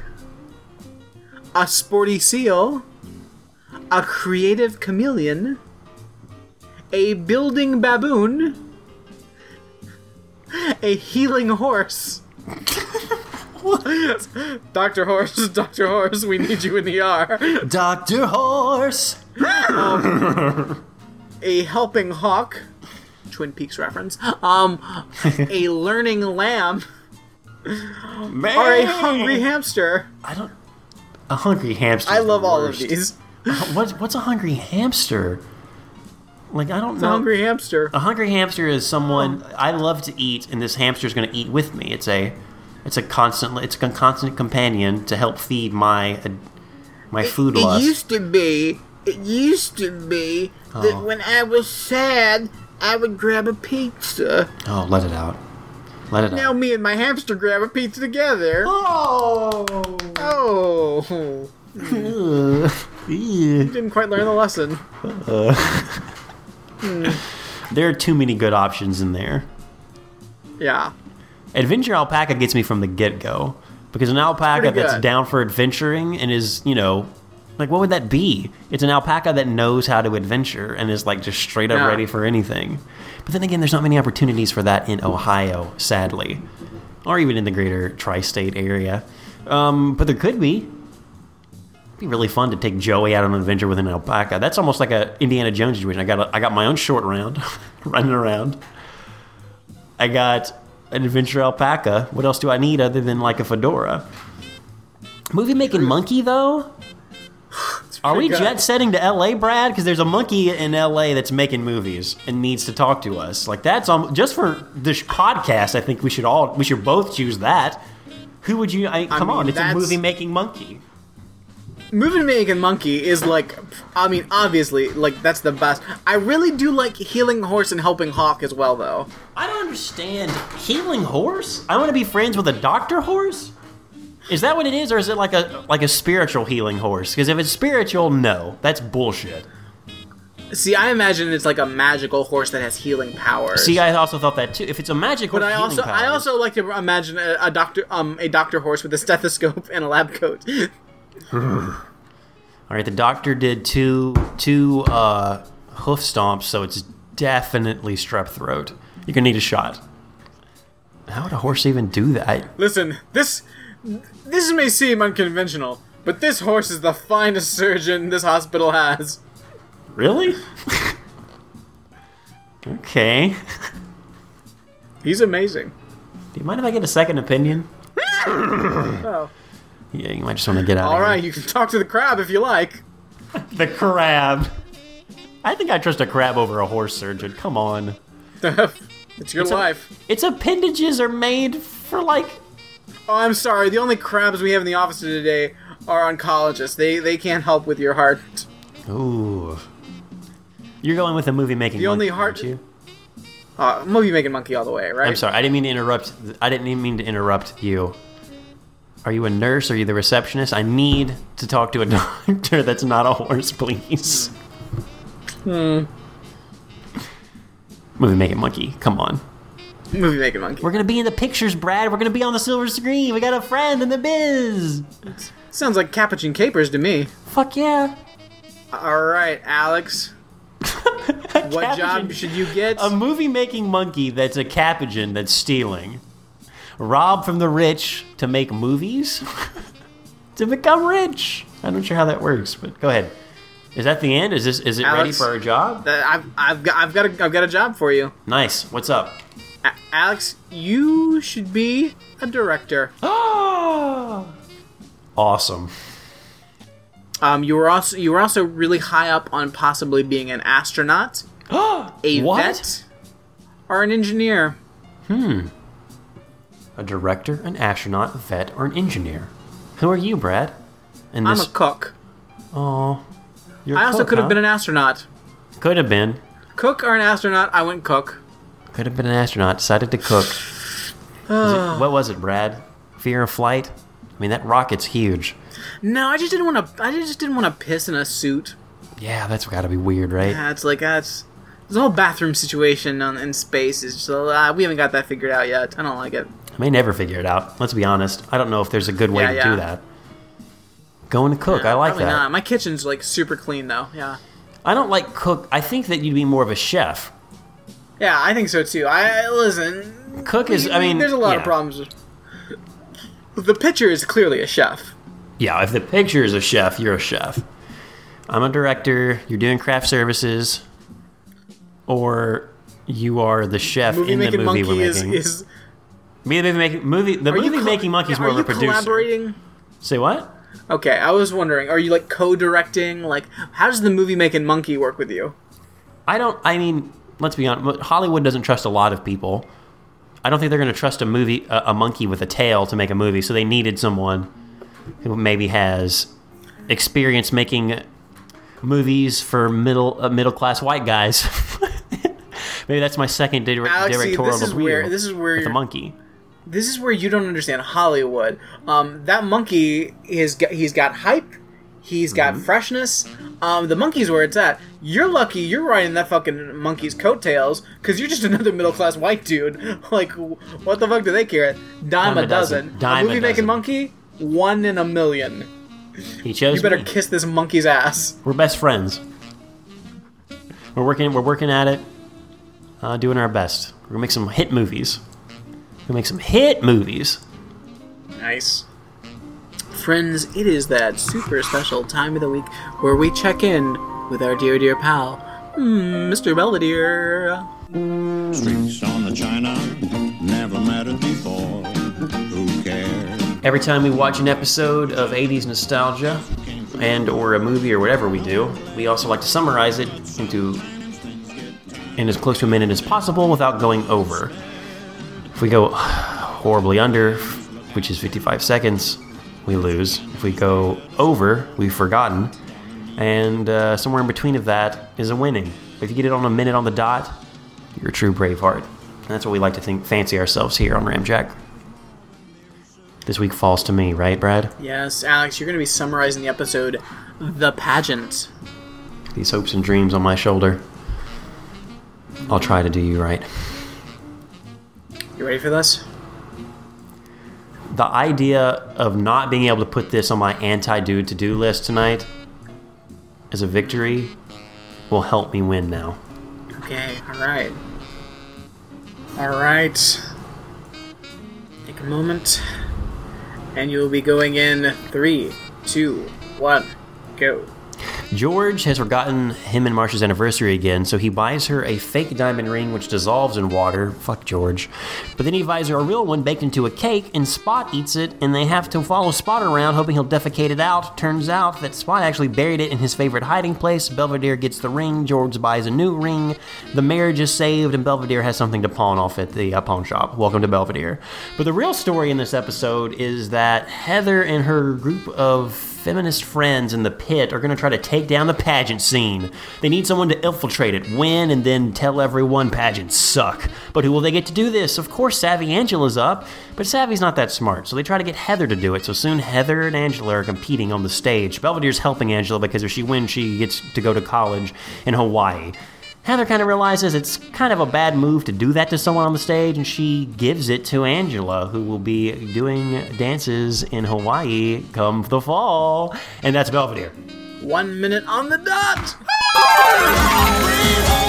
I'd like to thank everybody. I'd like to thank Mr. Belvedere for being awesome this week.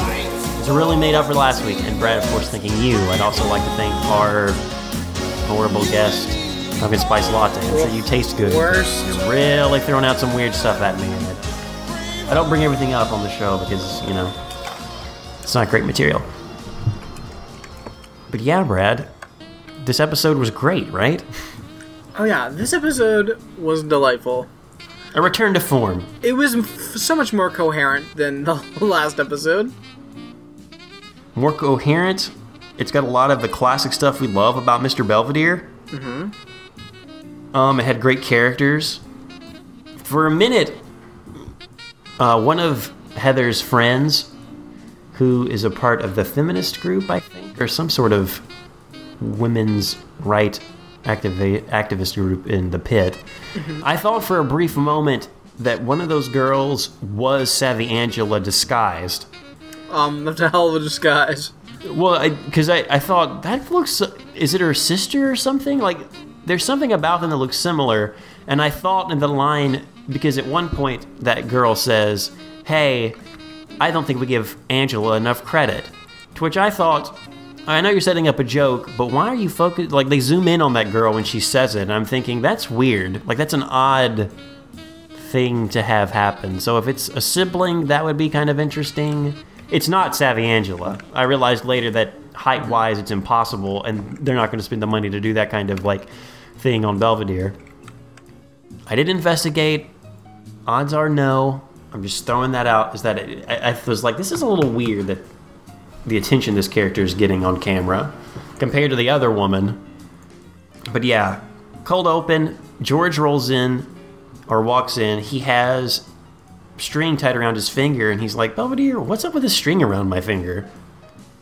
Belvedere says, You must have forgotten something. Heather says, Well, does it remind you of anything uh, to do with uh, a special lady that you. Uh... Mar- Marsha says. Marsha says. By the way, not Heather. Marsha, I'm sorry. That would be creepy.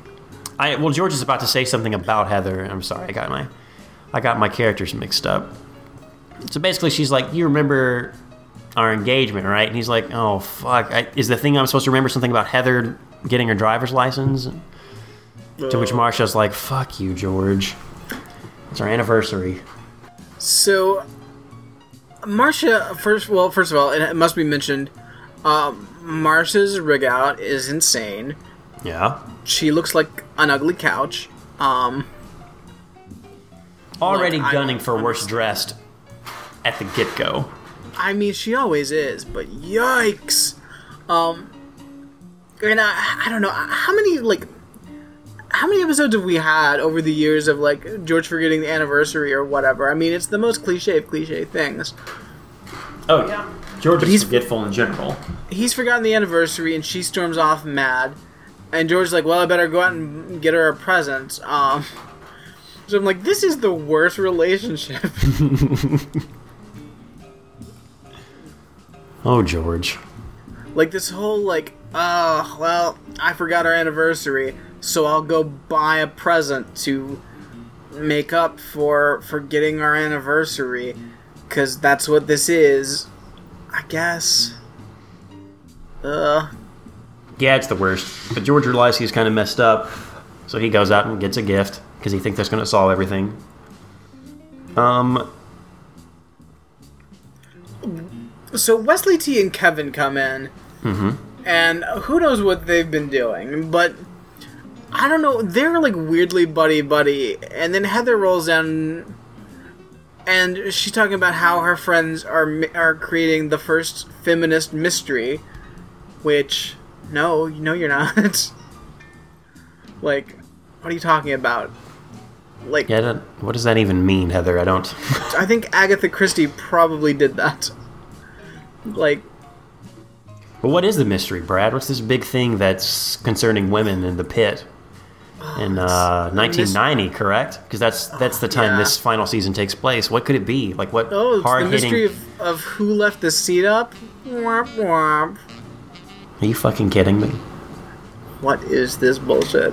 In Heather's defense, and also to the defense of her coalition of young feminists, they are kids. They're kids in the pit in Pittsburgh, Pennsylvania. We I mean, they're do- they're working with what they have. They're working with what they have. well, Um, yeah. So those So- friends come over, and before they get there, Wesley T and Kevin are like, "Hey, let's go upstairs and arm wrestle." yes. Why? what are you talking about? What the fuck? Listen, what are you talking about? Um, first of all, Kevin's in college. Wesley's like a freshman in high school, maybe. Um, but not looking it. Um, you guys are gonna go arm wrestle? Like, what the what? Dude, could the writers not think of anything else for them to do?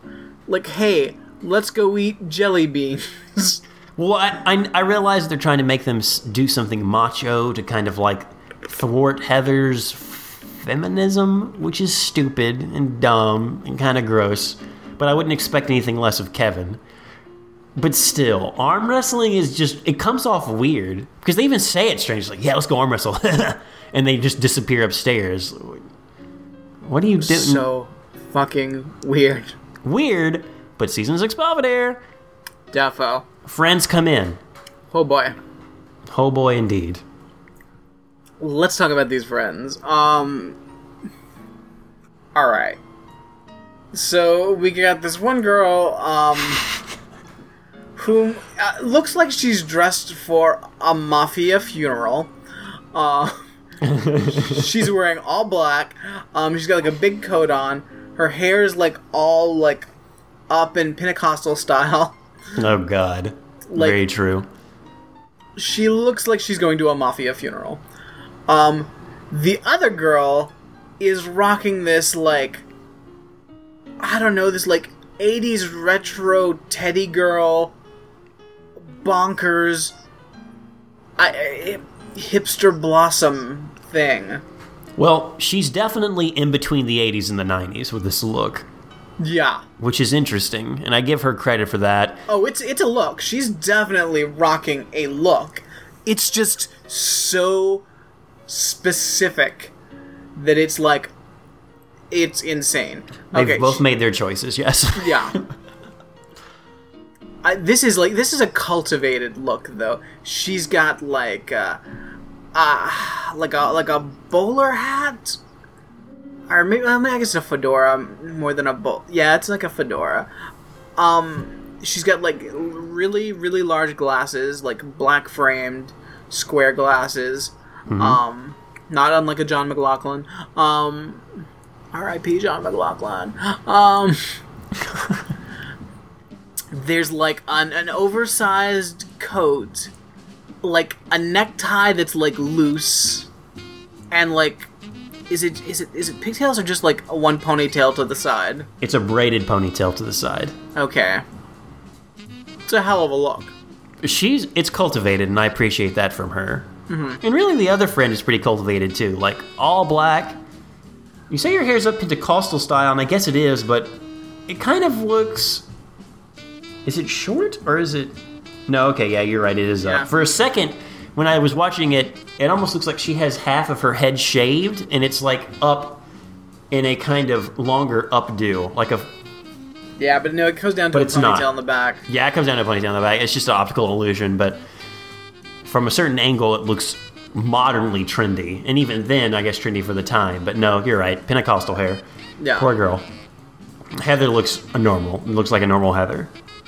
Not too crazy, but not not too great.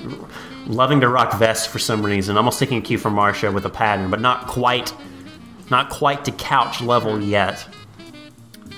Uh, but tragedy has struck.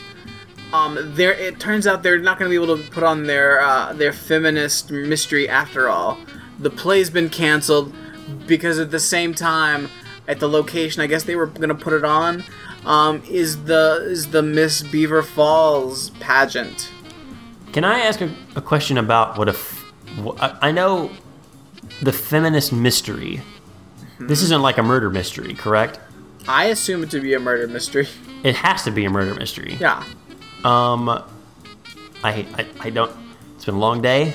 Didn't catch that the first time around. I think a feminist mystery is fucking awesome. Though their source, what they're planning to do is not so great. But the idea of a feminist murder mystery is uh, awesome to me. But I the thing is, it's that. like, but murder mystery specifically is like a genre that is well staked out with strong female characters. Quite true. Um, Jessica Fletcher, like Agatha Christie, like she, like there's, it's out there. Like there's plenty. Like it, it might at the time it might be the one genre that is most possibly feminist. Like there's uh, tons of, of stories of like of like women like um striking back against like abusive lovers and things. It's like it's an empowered genre as is. I mean, very, very true. Of course, could you write a murder uh, mystery that had strong feminist themes outside of the the tropes and characters of the genre already? Yes, sure. Are these people doing it? Definitely not. Brad, they're children in the pit.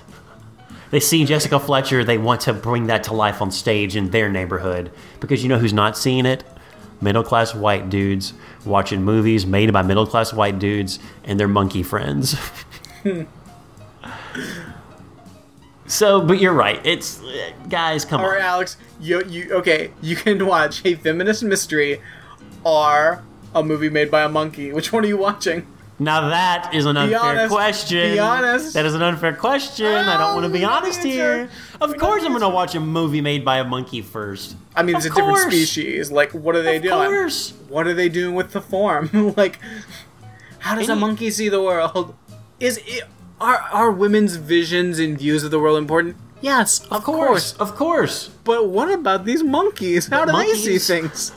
Monkeys just monkeys just discovered our technology of filmmaking, the art. Women have had it for a long time. Listen, we'll get to women. Monkeys first, though.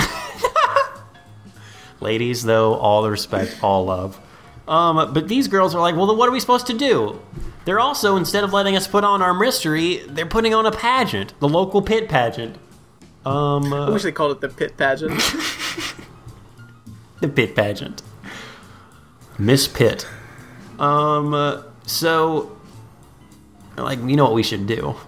We should we should stick it to them. We should get someone to enter the pageant, be kind of our Trojan horse, and when they win, because we have high hopes, and we're just shooting for the stars on this. When they win, they're gonna give a big speech about how fucking horrible this is and how we should have let us put on uh, Jessica Fletcher the stage play, Murder She Wrote. Um, uh, to which they're like, "All right, sure, but where are we gonna find someone who's gullible enough, also who's like uh, someone we can mold in such a short amount of time, and also who's kind of dumb but beautiful?" Ding dong. Hello, Savvy Angela. Welcome to the show. Welcome back. Yay, Savvy Angela. I was I was worried we wouldn't see her again before the end. I know, man, and I hope we see her again before the end. Though they do Let's- kind of button her up really good in this episode, and I'm like, yeah, fuck. we don't have that many left. We don't have that many left. Let's let's be Alex. Let's make a list of what we're thankful for and share it on Instagram so everyone can see all the great things in our lives and they can be jealous of the good things we have that they don't have. Yes. Top now of I the- feel better than other people. Yes. Top of the list, being able to talk about Belvedere with my good friend and co-host Brad. Mm. Second on that list is being able to talk to Brad and my audience about an episode of Belvedere that stars one Savvy Angela for the last time. Yes. So, obviously, they're like, "Oh, we got this," because like, how Savvy Angela not gonna win? I mean, Yeah. come on, come on. What else has the pit got? Nope. nope. We see what they got, and then you're right. Nope, nope, nope, nope. So, um, uh, George comes in. He's like, "Hey, Belvedere, I got a gift. Got a gift from Marsha. Check it out." And Belvedere's like, "That's a huge fucking ring." It must have cost you a fortune. Did you steal one of my eggs? my Fabergé egg? Did you go? Did you find Wesley's bank account? No, it's not real, Belvedere. It's fake. It's a phony. and Belvedere's like, "Uh, that's bullshit." That's gross, George. Um, but you know what? You know what's really fucking gross? Diamonds. So, I don't know. Like, diamonds are really fucked up. Like the whole like process of how we get diamonds and like you know the whole blood diamond thing. It's uh, kind of a bad thing. Like, oh yeah. diamonds are fucking nightmares. So So we give George a pass on that. Like, okay, George. I'm not sure what kind. I don't know. I'm not sure what this fake diamond is, but you know, it's Good seemingly job. rock salt or it, something. it's got to be salt because it. Marsha comes down. She gets it. She's like, "This is fucking awesome. I'm gonna go run a bath." I hope it's not for them, but I don't remember what was said. I Oh no, there's all kinds of illusions. Like, Oh, hey, man. George, you why don't you come upstairs afterwards? And George is like, all right, hey Belvedere, don't don't uh, don't wait on us for dinner, which means they're upstairs. Theoretically, they're gonna be upstairs fucking, while the rest of the family's sitting around the table, like eating dinner, listening to them fuck. in the bathroom. I Yeah, mean, the bathtub. yeah. The seal's gonna be like covering its eyes in the corner. That sporty seal almost got me in that quiz. The sporty seal almost got me. It would have gotten Sporty seal. Belvedere. Um, uh, Marsha yells from the from the bathroom, runs downstairs. George, your ring dissolved in water. George tries to blame Belvedere in a way, and they're just like, George, stop. He's like, all right, all right, you got me. I'll be back. I like. I mean, we know Marsha's the worst. She is. But this whole episode of like, oh, just angry that he didn't buy an expensive gift for her is so gross. It's pretty gross. And again, like diamonds are gross. It's the grossest thing you can spend money on. Like they're rocks. Like it's only about status and showing off the amount of money spent. There's no other like what else is the appeal of large diamonds? I don't get it either, mate. It's absolute fucking insanity. I mean, totes agreed. So George is off to do that. Meanwhile, um, the girls are pla- are plotting out um, what Angela's um, speech is going to be, condemning pageants and explaining how it's all bullshit. Um, which you know what? Yeah, Yeah, I mean, yeah, we're on their Yeah. side in so many ways. pageants are the worst. Um, it's super gross. They're they're they're they're I, they're training Angela. There were so many other words I was going for, but none of them seemed right. They're training her. So But at the same time, they haven't told her yet, like what the ultimate end game is. Like, No, she doesn't not yet know she's there to like spoil like the pageant and like take it down in a, in, a, uh, flames. Like she still thinks they just want her to like be in the pageant and win for her for them, for whatever reason, which is really crazy. And from Angela's standpoint, the pit, um, the pit pageant has gone. It's it's a time honored tradition, and different organizations put someone up as their champion. So for her to have her friends put her up and like, hey, we want to sponsor you to be in the pageant, I would think is a big deal for someone like Angela. So they they're taking advantage of her in this. She doesn't know. She doesn't. She's not aware of their agenda, and obviously wouldn't agree with it. Um, but also, the first person they wanted to run was actually Heather. Before Angela got into the room, they said, Heather, how about you do it? And Heather's like, I don't want to do it. That's dumb. And then Angela walks in, like, well, let Angela do it. So th- that's still kind of that's still kind of in the air as a backup. So um, Pentecostal hair girl writes writes the acceptance speech. Heather and um, hat girl listen think that's that's awesome. That's pretty awesome. Angel's not going to be able to deliver that what you just delivered to which they're like heather then you've got to do this. You've got to do this. And they convince her to do it. And then angela comes in the door and she's like hey Ange, listen take a knee. I'm gonna i'm gonna be in this pageant too. And Angela's like well that's great you know as my best friend it's great. We'll be in it together. It'll be awesome. What if i win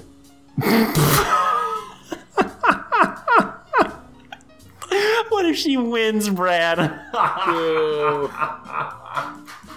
How could she win? Not a chance. Not a chance. Angela laughs, looks at her, and says, Oh, honey, I'm a blonde. You're not. There's not a chance in hell you're going to be able to win that pageant. Storms out, furious. Goes downstairs, talks to Belvedere. Fuck. Fucking my best friend. Well, she also meets Kevin first, and she's like, just. Kevin's like, What's wrong? Your sister is now competing against me in the pageant. And Kevin even says, She can't win. She's not blonde. No chance in hell. But then they realize that Savvy Angela doesn't have any skills and can't do very well at doesn't do very well at public speaking. She needs a tr- she needs a she needs a trainer. She needs a Rocky montage, and the only person that can give that to her is Belvedere. obviously. Um, can I just point out really quick because I've been trying to figure out who the hell Heather's uh, um mafia funeral friend was. Mm-hmm. Um, she plays uh, Rose in uh, Agent Carter. She was like the, the secretary woman that uh, ended up like going on the field with them, like in the second season more. That's awesome. Yeah. Like she's still doing work. No, yeah. Not the other friend though. No, the other the other the other friend, um, her character by the way is named Charlie. Um, she well she's still work. Well, no, no, nope. Well, She was still working in 2004. as an actress, I mean, she's probably working doing. She played mom of hearing impaired girl in Single, Single Santa Seeks Miss Claus, starring Steve Guttenberg. Oh, well, there you go. Her and Steve are acting together. There you go. Old Guttenberg, huh? So there's that.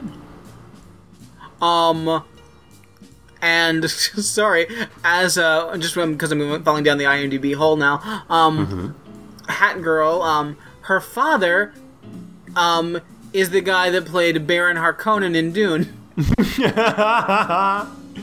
Now that you say that, I can fucking see it. there was something familiar about her, and it's not Savvy Angela. It's fucking the Baron Harkonnen. Hmm. Spice must flow. Let me put on my hat and glasses and get that spice flowing. what if she just flo- she floated in on that like fucking crazy thing? Damn it, Dad! You won't listen to me. I don't wanna. I don't wanna trade spice. I want to trade ideas with other people about With other women. other women. Yeah, I want to get on a ship and go with a traveler across the stars, and I want to put on plays of Murder She Wrote. What the fucking wrong with that, Dad? Stay on Dune, whatever. Leave me alone. All right, so yeah, they've got to they've got to get Heather ready for the pageant, and Belvedere is determined to get Angela because Angela lets it drop. Um, winner gets an basically a scholarship to a college in Hawaii.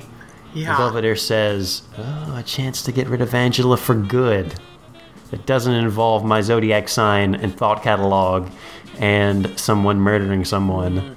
See, and this right here is where you see savvy Angela coming out because like like Heather and these other girls have not mentioned anything about fucking scholarship. Oh, and, no. Like um, but Savvy Angela's already got her eye on the prize. Um, you fucking win the pageant, you get the fucking four-year scholarship. Um, like Heather doesn't seem to think about that any. um, No. Which, hey, dummy Heather, um, like your parents aren't paying for your school. Look at your brother. He's still there. You need the scholarship, dummy. And Like, this you're gonna be stuck in the chance. pit. How horrible would it be for Kevin if Heather won the scholarship and gets to go off to college? The one thing that we know, we know for a fact that he is very bitter about not being able to do. Yeah, That would be crazy. Yeah. Meanwhile, Heather, like her best friend, is like, "I'm outskis to Waikiki. Um, fuck y'all, out of here." So yeah, Belvedere trains. They train hardcore. Um, George comes back with a real diamond to give to uh, Marsha. He has it baked in a cake for some reason. Yeah, uh, baked in a tiny cake, All right, Like I guess. Because he comes up, he's like, "Hey, Belvedere, check this out," and like, it, it's oh, this like fuck. little tiny cake box. Like, it might as well be a donut. like, it's like this teensy little cake. Can you imagine trying to eat cake and then biting into a ring? Mm-hmm. That's that's cracked. That used to be like a, a gimmicky thing. That's cracked some molars. That is not Defo. ended well. It's a terrible idea. That's a bad idea. No. Also, like, he says baked in. Like, um, first of all, that's gonna ruin the consistency of your cake because you have like a hot piece of metal like in the middle, like cooking in. That can't be a good idea. Um, No. Like, uh, don't ta- don't do that. Just like uh, I don't know, put it on top of it or like undo the cake or like I don't know. Or uh, again, because this looks like a donut, like a large donut, like just like stuff it in, like like you put jelly in a donut. Um, I, the whole baking it in is super weird to me. I just like imagine they're like working the dough, like all right, now I got to work this ring in and uh, do some kneading. Like, what are you talking about? Is that how it's done? I mean, I guess it has to be. Now I'm wondering king cakes where they put like a little king figure in there. Mm-hmm. Is that even safe? It's plastic inside of a cake. Well, that's just being shoved in. Like that's Okay, not- so it is. They're not- So we can assume that the ring is being shoved in too, and that the hole is being covered up with frosting or something. I guess. I you can't know. just cook a, a metal ring into cake. Wouldn't it fall to the bottom? Yeah, definitely. Yeah, nothing about this is right. All right, we got we get a half bake. Okay, we bake the first layer, and well, that's Okay. kind of set. Then we just put the All right. ring in, then we put the rest of it in, and then it cooks kind of unevenly. But you know, the the ring's the important. thing. Listen, this is a terrible baking practice. Stupid. I don't. We get actually we can get two flavors, sir. For a little extra, you can get chocolate at the bottom, vanilla on the top. It, it, it can taste good before she actually bites into the ring and destroys her teeth. Now, do you have dental insurance? We have to ask every time we do this. This reminds me, Alex. I took a photo the other day that I meant to send to you. Um, not as terrifying as the other photo I sent to you. I was about to say I, you're Um, very you're a little untrustworthy on photo sending these days. Uh, but I was at Publix and I saw a Dove Promise ice cream cake. That actually is awesome. It was an ice cream cake, and the top of it was like little Dove Promises. Like, No way! yeah, That's like the best cake ever. yeah. Wow, a Dove promise cake in a photo, just for me. didn't send you that photo. Didn't send it to me though. Didn't make it. On the list of photos I sent to Alex, that didn't make the cut. I could send Alex this awesome picture about this cake that he, you know, might change his life to know that exists, or I could send him something that might haunt him forever. I could send Alex a photo of like of like a of a cake that, he would, that would make him real happy to see, or I could send him a photo of somebody they went to high school with, um, that is now um theoretically a burlesque dancer. Hmm. Definitely would have preferred the cake. Definitely, who wouldn't? Cake photos. Cake, photos. Cake looks delightful.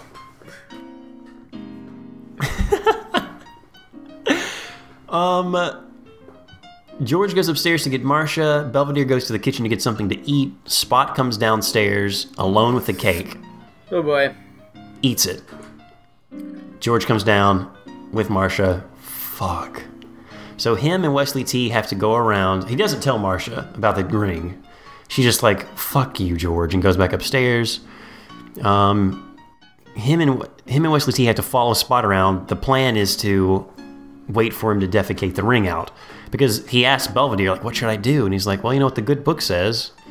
Um, what was it? Like all good things must come to pass or something." All, all, all, um, this too shall pass. This too shall pass. They put a diaper on Spot, which is kind of cute because he actually sits on it at one point and kind of sits out. I'm sure you were loving this, Brad. Yeah, it was it was the cutest, and I'm, I mean I'm always super happy to see Spot because he's he's a hero and a champion. So Spot, they follow Spot around. They can't find it. They go get X-rays, no ring. Um, so George decides, I, I just have to go out. Find. I'm gonna find that ring. I'm gonna find it because if it's not inside Spot and we haven't found it, he must have defecated out. I'm gonna search all over the neighborhood. This is also prompted by a sentence that Marsha says, "Hey George, I think I'm gonna have a headache for a very long time." Hey Marsha, like Ugh. like ugh. I mean, I know it's like 1990 and we're the worst, uh, but like, come, on, like this, like, I don't know, this is just bad. How about the women gasping at the dog eating the cake?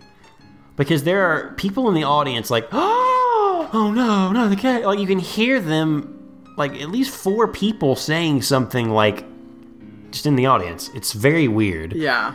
So Marsha's doing that, and George goes off to f- hopefully find the ring somewhere. Hmm. Whatever. We got a pageant to a go to, Brad. Oof. That bad, This huh? like Miss Beaver Falls pageant is like the most low rent, like nonsense pageant. There are like five contestants. Um, and each of them, the happy guys sponsor one girl. I will say it's it's a pretty broad range of people, both I would say in age and also also ethnicity, which I was like, wow, well done, Pitt. You guys are this is a pretty diverse crowd. Mm-hmm. Happy guys are sponsoring somebody. The, the other sponsors are very random and weird. Brad, from the from the group, who do you think? Do you think Savvy Angela has this? Just looking at everyone. I mean, I think. I mean, come on, Savvy Angela. Though I don't like her dress. yeah, her dress is ruining it for her. Yeah. Like I, I don't know. I feel like uh, yeah, it's just a bad dress, but I mean, if if I'm if I'm able to somehow ignore like her dress, I think she takes it, obviously. Um yeah. Yeah, the other far. girls are definitely 80s out. Oh yeah, super. I would say that out. Savvy Savvy's dress, while different, is different, and I think that's a good trait here in a line of 80s prom dresses. Think about Yeah. that before you're like, well, I don't know. Because even though Savvy's dress is not that great, I think it still trumps the weird 80s prom dress because it's the 90s. Yeah, and Heather's Heather's got like just like a nice simple like dark dress. Yeah, I mean, so Heather's on point. I feel it's definitely between the two of them. Um, then we go straight to their talents, and Heather can tap dance. Right. We're getting Heather's doing a um a Yankee Doodle Dandy tap dance routine, and like uh like um the Baroness Harkonnen and um, uh, Agent Rose is just like over there, like, yeah, she's really giving it to him. Yeah, boy, they're buying. I can't believe these stupid dummy judges are buying this. They're eating up this stupid shit. We're gonna get them. We're gonna get them. We're gonna, we're gonna drain their heart plugs. What was that? It's like, guys, like, you guys are like, like, listen, we all agree pageants are the worst, but you guys are like really into taking down this pageant from the inside. They they love it. Which Heather's really good at tap dancing. Like she does a full on routine out there, which I'm guessing she just had as an actor. Um, yeah, well, we've seen her tap dance a few times now. We had the the teapot thing. Yeah. Like, clearly, like, it's just one of the things she does. So it's time for Angela to come out. Heather killed it.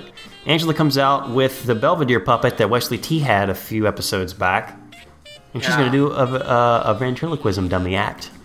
Um, it is.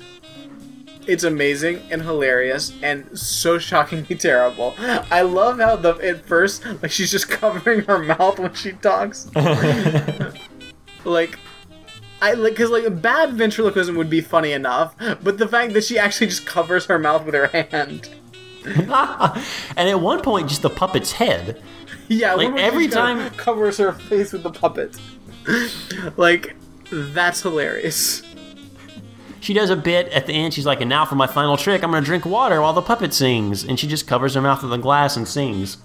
and like yeah you can cle- and like clearly she's like gargling water and like eh, clearly eh, I, I I love the idea that Belvedere okayed this Yeah, because it's also his. I mean, it's a puppet of him. right Like she's doing a bit with it, and the audience is not feeling it. Everyone thinks this is super weird. Kevin mentioned something about, man, I could have, I should have probably taken up that root canal. Should have had that done tonight. Um, weird that a dentist is trying to get your root canal done at night, man. I, there's a lot of weird stuff happening in your life, Kevin. Listen if my dentist uh, wanted to like do a root canal at night I'd be like all right whatever maybe they should do it at night, but I don't. I, I automatically think foul play in the pit. Um, at the end of her act, they've got to speed this up because she took a lot of time.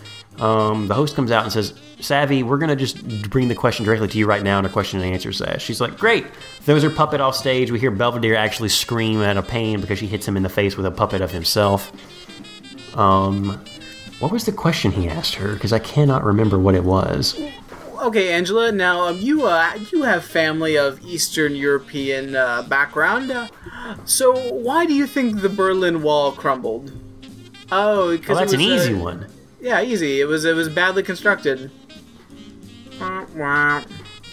Everyone in the audience like puts their head up and like hits themselves on the forehead Oh. like Ugh. and that's weird. It's awful. That's Yeah. awful. That's that's not okay. Like everybody So- doing the same thing at once She- isn't funny. That's not what we are. Um. So yeah, Heather gets a sash backstage, put together by um uh, the Bar- the Baroness Harkonnen and uh, Agent Rose, or Secretary Rose, whoever. I honestly can't remember her name. It's all good. And then Belvedere rolls up and says, "Okay, I knew there was something fishy going on." And Heather's like feeling all bad about it. Heather See, feels guilt. I thought this was gonna be one of those scenarios where it's like Heather's like gotten into the pageant thing now, and she actually does want to like be part of it and win it. Um, but she doesn't want to upset her friends or like whatever kind of bullshit. But uh, no, it- like ah, it's just I don't know. Yeah, that would have been that would have been cool. P.S. This Dove Promise cake is on point. Brad's the picture came through. The reverse effect of every yeah, that's awesome.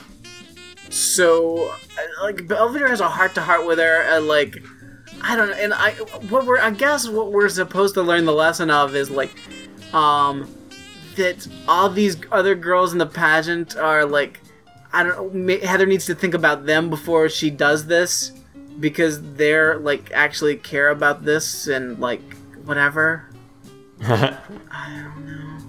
Yeah, I don't I don't know about it either, but Heather, she has a change of heart. I mean, listen, if you want to say they all worked really hard to get where they are, um, Heather worked just as hard, and she barely did anything.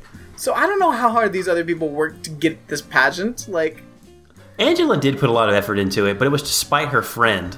So I don't even know if that's a good thing to. I, I really don't. I just think it came down to Heather not knowing about the scholarship because if she knew the scholarship was there, she would have been like, "Oh yeah, See, and but I mean, I will say, but that's kind of the bullshit thing about like pageants, because like it's all this terrible bullshit. But then it's always like, oh, but it's for scholarship, so you know these girls. Oh yeah, this may be like gross and old timey and weird and kind of demeaning in the long term, but if you think about it, you know these girls are you know they're doing this for scholarship, so they're so that's that's a good thing. So we should we should all be in favor of pageants. But no, but it's still like, then why isn't there like an equivalent for dudes? I'm sorry. What was the question? I'm sorry. I was just. I, I was taking. I was taken aback by the beauty of our, uh, the pride of the pit. We call her Oh. uh, from the pit pageant. I like I again I've, I've said it before in the podcast. All pageants should be reduced to essay contests. Yes, that's something we can all get behind. You should like write an essay. May, maybe and not definitely, but maybe we should have the contestants come out and read their essay. Oh, certainly. But after they've been awarded, correct? Not, yeah, sure. Yeah, once we maybe once even once we've narrowed it down to the top three. All right, the judges have like um, compared all the essays. Now we got it down to the top three. Then they can present them. Because maybe there is something to then being they able to can prese- present them. Maybe there's something to being able to present your essay. A level like- of, of being able to publicly speak and engage an audience that we that we should allow. But that's as far as like this like pageanty bullshit as it should go. and definitely not paraded around in a in a pageant dress. Here No. are three finalists, each in their pageant finest, because that's weird. Just Here come are out our as pageant you are. finalists in sensible shoes. Sensible clothing in general, weather appropriate, age appropriate, Business casual. business cash. I yeah, that's what that's that's the future of pageantry. Yeah. so let it be written. Um, yeah, Heather starts out like, yeah, I joined this to kind of get back at the pageant scene and kind of expose it for what it is. Her friends behind the scene, yes, it's happening. Oh, we, we should mention this is after Heather wins. Oh, I'm so sorry. I don't remember who get runner up because it doesn't matter. But Um, the runner, runner second up runner Savvy- up, Yeah. Yeah, Second so- runner up is whoever. Um, Savvy Angela was the runner up. yes, Um, which, by the way, uh, just based off the comp- ta- um, talent competition alone, the fact that Savvy Angela was second up, I really and Heather just did that shitty tap dance. Um, I gotta wonder what those other talents were. seriously, we did see the one girl in the wings in a totally different dress than she is at the beginning. True. Who knows what she was doing? Also, Kevin gets up on stage at one point and does a drum roll. Yeah. They're like, all right, and uh, drum roll, please. And it's Kevin up there with a fucking drum, and he does like, but he was just in the audience. Did you just ask if is there a drummer in the house? Excuse me, so sorry. Very short sighted here. Is there a drummer in the house? Let me go out to my car. I'll be right back. So, yeah. Heather's on stage giving her speech, starts out. Her friends are super excited. Then she says, But no, as Brett said, I, the person who needs to win it should win it because they put the most work into it. And I did this effortlessly with like no work at all, begrudgingly, because I was peer pressured into do it. And Angela, you win because they do they do say or specify if the person who wins cannot fulfill her duties or chooses not to, there's a secession. right. Angela wins. I, Heather, you just gave up a scholarship, dummy.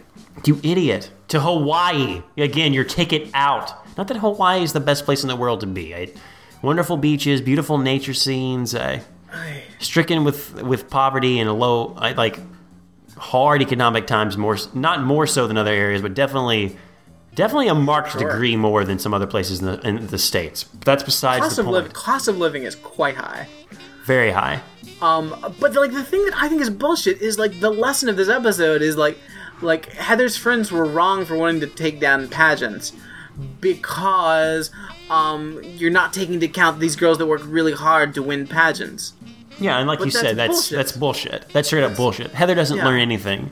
What she what what she did was she um, uh, fell into the hands of Belvedere, who manipulated her through his Belvedere ways. Instead of learning a lesson, he was like, "If I can pressure this girl to doing this, Savvy will win.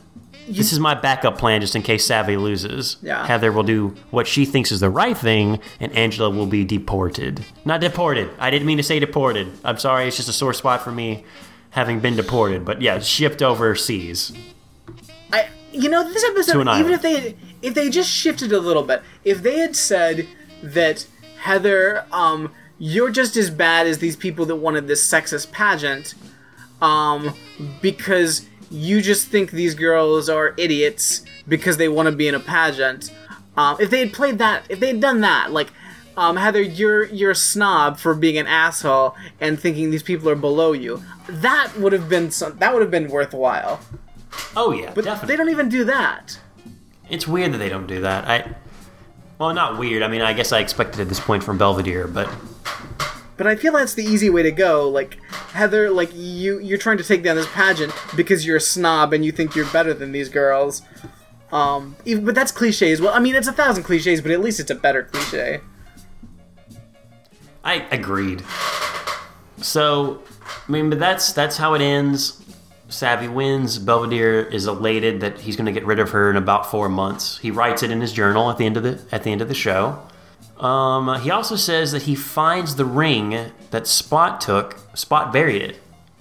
I don't know. We see Spot holding the doily that the cake was on in his mouth earlier. Was he hiding the ring in his mouth? Like, did he hide the ring under the table and then bury it later? Like, I don't understand how that works. Well, he, he probably he probably went in, ate the cake, found the ring, um, took the ring, like buried it in the backyard, and then came back in looking for crumbs of the cake. That's- and that's when they caught him with a doily. That's what happened. I just solved the mystery. I just solved the mystery of the missing ring. Oh, Feminist, a feminist mystery. Um, so yeah, Belvedere finds it and he's like, ah, I guess I gotta get this back to Geor- George. George opens the door. Does I, I think he knocks? Maybe I, he may not have. Hey Belvedere, look, I got her another ring. I had to sell my my country club membership. You can do that. Yeah, that's. I own I a don't know how membership to the country club. I'm going to sell it. Hey, she's worth it though, which is probably the most genuinely romantic thing George has ever done on the show. The, just the convention of Yeah. the actor and the way he says it. He's like, hey, but like he's excited about it. He's like, Belvedere, I sold my uh, country club membership and I don't fucking care because I actually love my wife and I'm going to give her this ring because it's going to make her happy. Like that's kind of romantic. Granted, it's a diamond and you know, worst, the worst. Conflict. And granted, materials. trying to give a gift to someone like that who is who's like Marsha, that's like, well, if you don't get me a gift, I'm gonna have a headache forever. Fuck you, Marsha. Fuck you. What did Marsha do for for him for for their anniversary? Like, what's what did he what did he get? They don't mention it for obvious reasons. It's it's and it's fine. It's fine. Um, but that's like that's the most genuine George has been on an episode since maybe the baseball episode at the beginning of season six. I don't know. Well, you know, we've come across it a couple of times that like at times Bob Uecker can be an understated natural actor Yes, more so than anyone else on this show. very very true. And this is one of those times we see it, and I'm glad we see it just like Savvy Angela here at the end. Yes. close to the end. I don't know if we'll see it again, but we'll we on the lookout. Um, and then Belvedere doesn't say anything to George. George leaves. He looks at the ring and is like, I wonder how much I can pawn this for. Season six Belvedere is just an asshole, twenty four seven. Really is. I mean, we thought that he was trying to help Heather, but really he was just trying to get Savvy out of the way. Yeah, It's like it's kind of a a false return to form. he's a much darker, more selfish creature. Very true. I'm sorry. I heard a weird sound in, in this the podcasting room. It's fine. Is it? Yeah, it's fine. It's fine because I wrote it down in my anti list that it was fine, and I've instead of Okay. check, yeah, so it's fine. All right. So which list do I put this on? Um, tell Alex about the murderer in the room. Is that list or anti-list? I forget how it works. Fuck! Well, it could be something else. It could be a helpful tip. It could be a life hack. Ah. Life hack. There's a Life- murder in your room. Fuck! Stab, stab, stab. Life hack.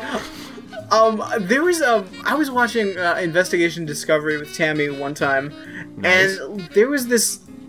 There was this episode. I don't know what the hell the show was, but like, this cop pulls a guy over, and like the guy gets out of his car and he's got like a baby with him, and he's like, "Oh hey, I'm, I'm so sorry. I like I'm just uh, I'm just trying to get the the baby home." And the cop's like, okay, all right, well, um, just, just uh, all right, if you could just put the put the baby down, just put it in the seat, and the guy's like, oh, well, I'm, you know, I, I, don't, I listen, I, I, the baby, I don't want the, I don't want to wake up the baby, like, I don't want to scare the baby. He's like, okay, just, we'll just calm down, all right, and then the guy just pulled out a knife and stab, stab, stab, stab, stab the police officer, No way. just using that baby as a cover. But it was a real baby. It was just like, Oh yeah, it was a real baby. He was using the baby to cover up the fact that he had a knife, and then stab, stab, stab, stab, stab. That is crazy. Yeah, it was the best. Oh, sorry, you know, I just got my baby here. Just got my baby. Okay, well, sir, if you could just, why don't you just put the baby down? Okay, well, you know, I just don't want, I don't want. Uh, stab, stab, stab, stab, stab, stab. What do you do in that situation as a cop? You get stabbed is what you do. I mean, yeah, because you can't really do anything because there's a baby the guy's holding. Try not to die. Try not to die. Stop the bleeding. like, just get out of there. The guy's crazy. He's using a baby as a shield. Goodness. He's using it as a shield and a knife cover. He's hiding Yeah. a knife with a baby. That's something they don't train you for in the academy. That's, br- I mean, that's a brilliant criminal. that really is. God, wouldn't it be neat if I mean, is that what is there like a? I need to John, can you answer a question? In the police academy, do they like pull things on you like this randomly? Like the teacher, like, is there someone who's just like, is it their job to give the, these weird scenarios and you have to like, All right, all right, all right. There's a bank robbery. Uh, the uh, the bank robber's got a knife. He's got hostages. Also, he's got a baby strapped to his front and his back. What are you gonna do? Well, you should have said, you should have set it up. You, you, you didn't bury it enough. You should have said, okay, there's a bank robber. You come into the situation, there's people on the ground, there's a bank robber, seemingly unarmed, two babies strapped to him. Anyone remember? Oh, oh, right here. Um, yes, this is a classic case of uh, the Trojan baby where you hide a weapon inside the baby's uh, diaper and you pull it out. Proceed, pr- approach with caution. Correct. You just saved a life today. Hmm. Like, are those those kind of zany? Because, uh, dude, they see everything. Yeah. If if if in a world where a man uses a baby as a ploy to stab a policeman, everything is possible. you got to be ready for everything. Pretty good. It's pretty good. Wow. All right. So best dressed, worst dressed. Fuck. If this is Angela's last episode, I I want to give her something. She wins, maybe. Oh, she definitely won. Who won this episode? Savvy Angela. Yeah. Let's just do that first. Who won and who lost? Savvy Angela won. Who lost? Ah, George. George. There you go. We both came it at the same time. Yeah. George. Georgie. Yeah. Poor George. George bought two stupidly expensive uh, uh, conflict diamond rings. So cool. And his housekeeper kept one to pawn, and his wife will continue to have a headache forever. He also spent like a day like going through dog excrement. Yeah, George lost in a huge way. Yeah. All that being said, this was a fun episode of Belvedere. Oh, I, don't want to downplay it. This was after last week's, after a few episodes that I thought were very subpar. This one is like Yeah. a classic Belvedere episode with the zaniness of a Yeah. season six, and I really And I- love it and appreciate it for that. I hope we see Baroness Harkonnen and uh, Agent Rose some more. 'Cause they were fun. They were fun. I sure maybe they'll come back. There's a few episodes. I mean, I want to see Baroness Harkonnen come back with those crazy fashions. Well, Because that of which, is such a look. just she doesn't lose, right? She can't lose. No. It's too meditative. It's too Yeah. It's like a hipster Harpo Marx. Like, it's so weird. oh, definitely.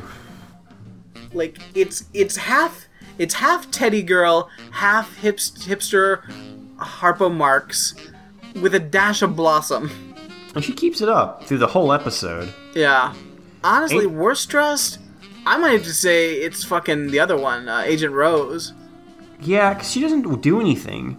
well because it's just like this weird like black outfit that looks like she's going to a mafia funeral Yeah, i don't like it she does Yep. change it up a little later, but not any. i not in a mean good granted way. heather also dresses like uncle sam Yeah, but that's also got sequins on it, yeah so it's gotta it's gotta edge something out without sequins, right? Sequins win over. Well, wait a minute. What am I saying?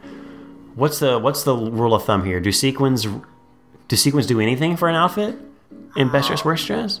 I, I don't think definitive Okay, let's run some scenarios. If there's a man in a suit and a man in a suit that's covered in sequins, man in the suit wins, correct? All things being uh, equal. I've never seen a suit sequined.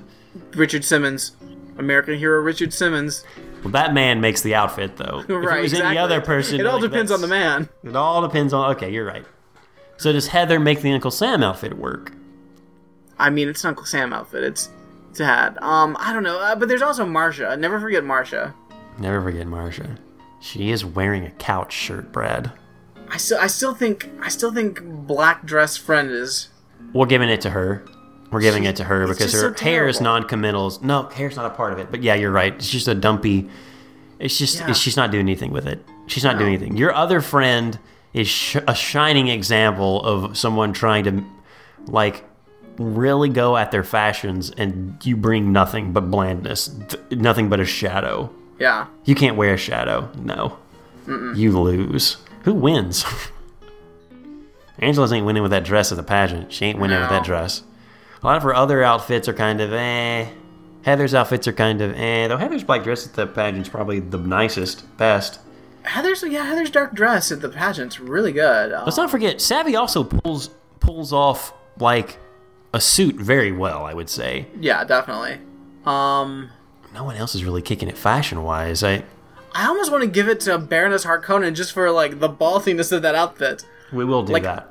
Because that's where I was thinking too, but I thought there's no way Brad would go with that. There's no way Brad I would mean, go for that. It's it's so weird, but it's she's so locked into it that even though I don't think it's the best look for her, she's she's doing it so hard that I think she almost earns it.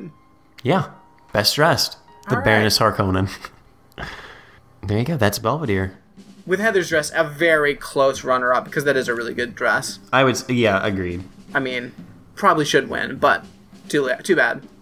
Next week is episode 17 of season 6. It's called The Baby. Cannot wait for that. Whoa.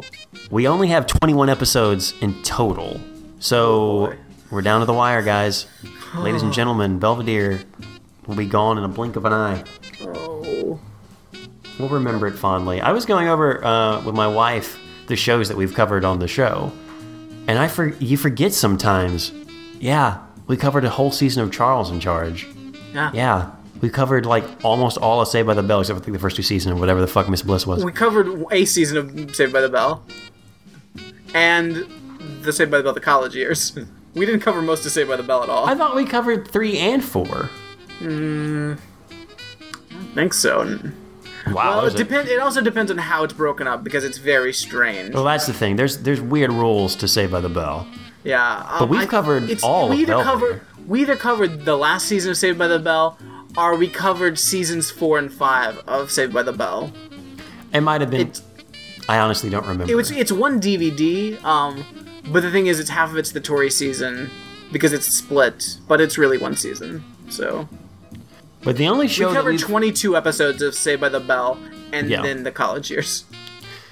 But the only show that we've covered in its entirety is Belvedere. Correct. Perfect Strangers, eh. I really, I really do want to do like a stream of Alfios at some point. Just Alfio, Alfio, Alfio of any and all things, Yes. because that'll be fun. Absolutely. Um, but yeah, thank you so much for listening to the show. Um, it's a pleasure to do the show with you, Brad. It's a pleasure to come here and talk to you guys. Chat at us. It's a pleasure. Um, there's a website, ramjackpodcast.com. Find out how to get in contact with us there. Facebook group, of course, is a good time. Um, and guys, clearly, you know, as we make the podcast every week, we make our list, our anti list of things that did work, things that didn't work, so we can learn from it. And yes, we may have realized that maybe, just maybe, Pumpkin Spice Latte wasn't the best guest host. but we do have a great idea of who would be an amazing guest, and that's the Moving Making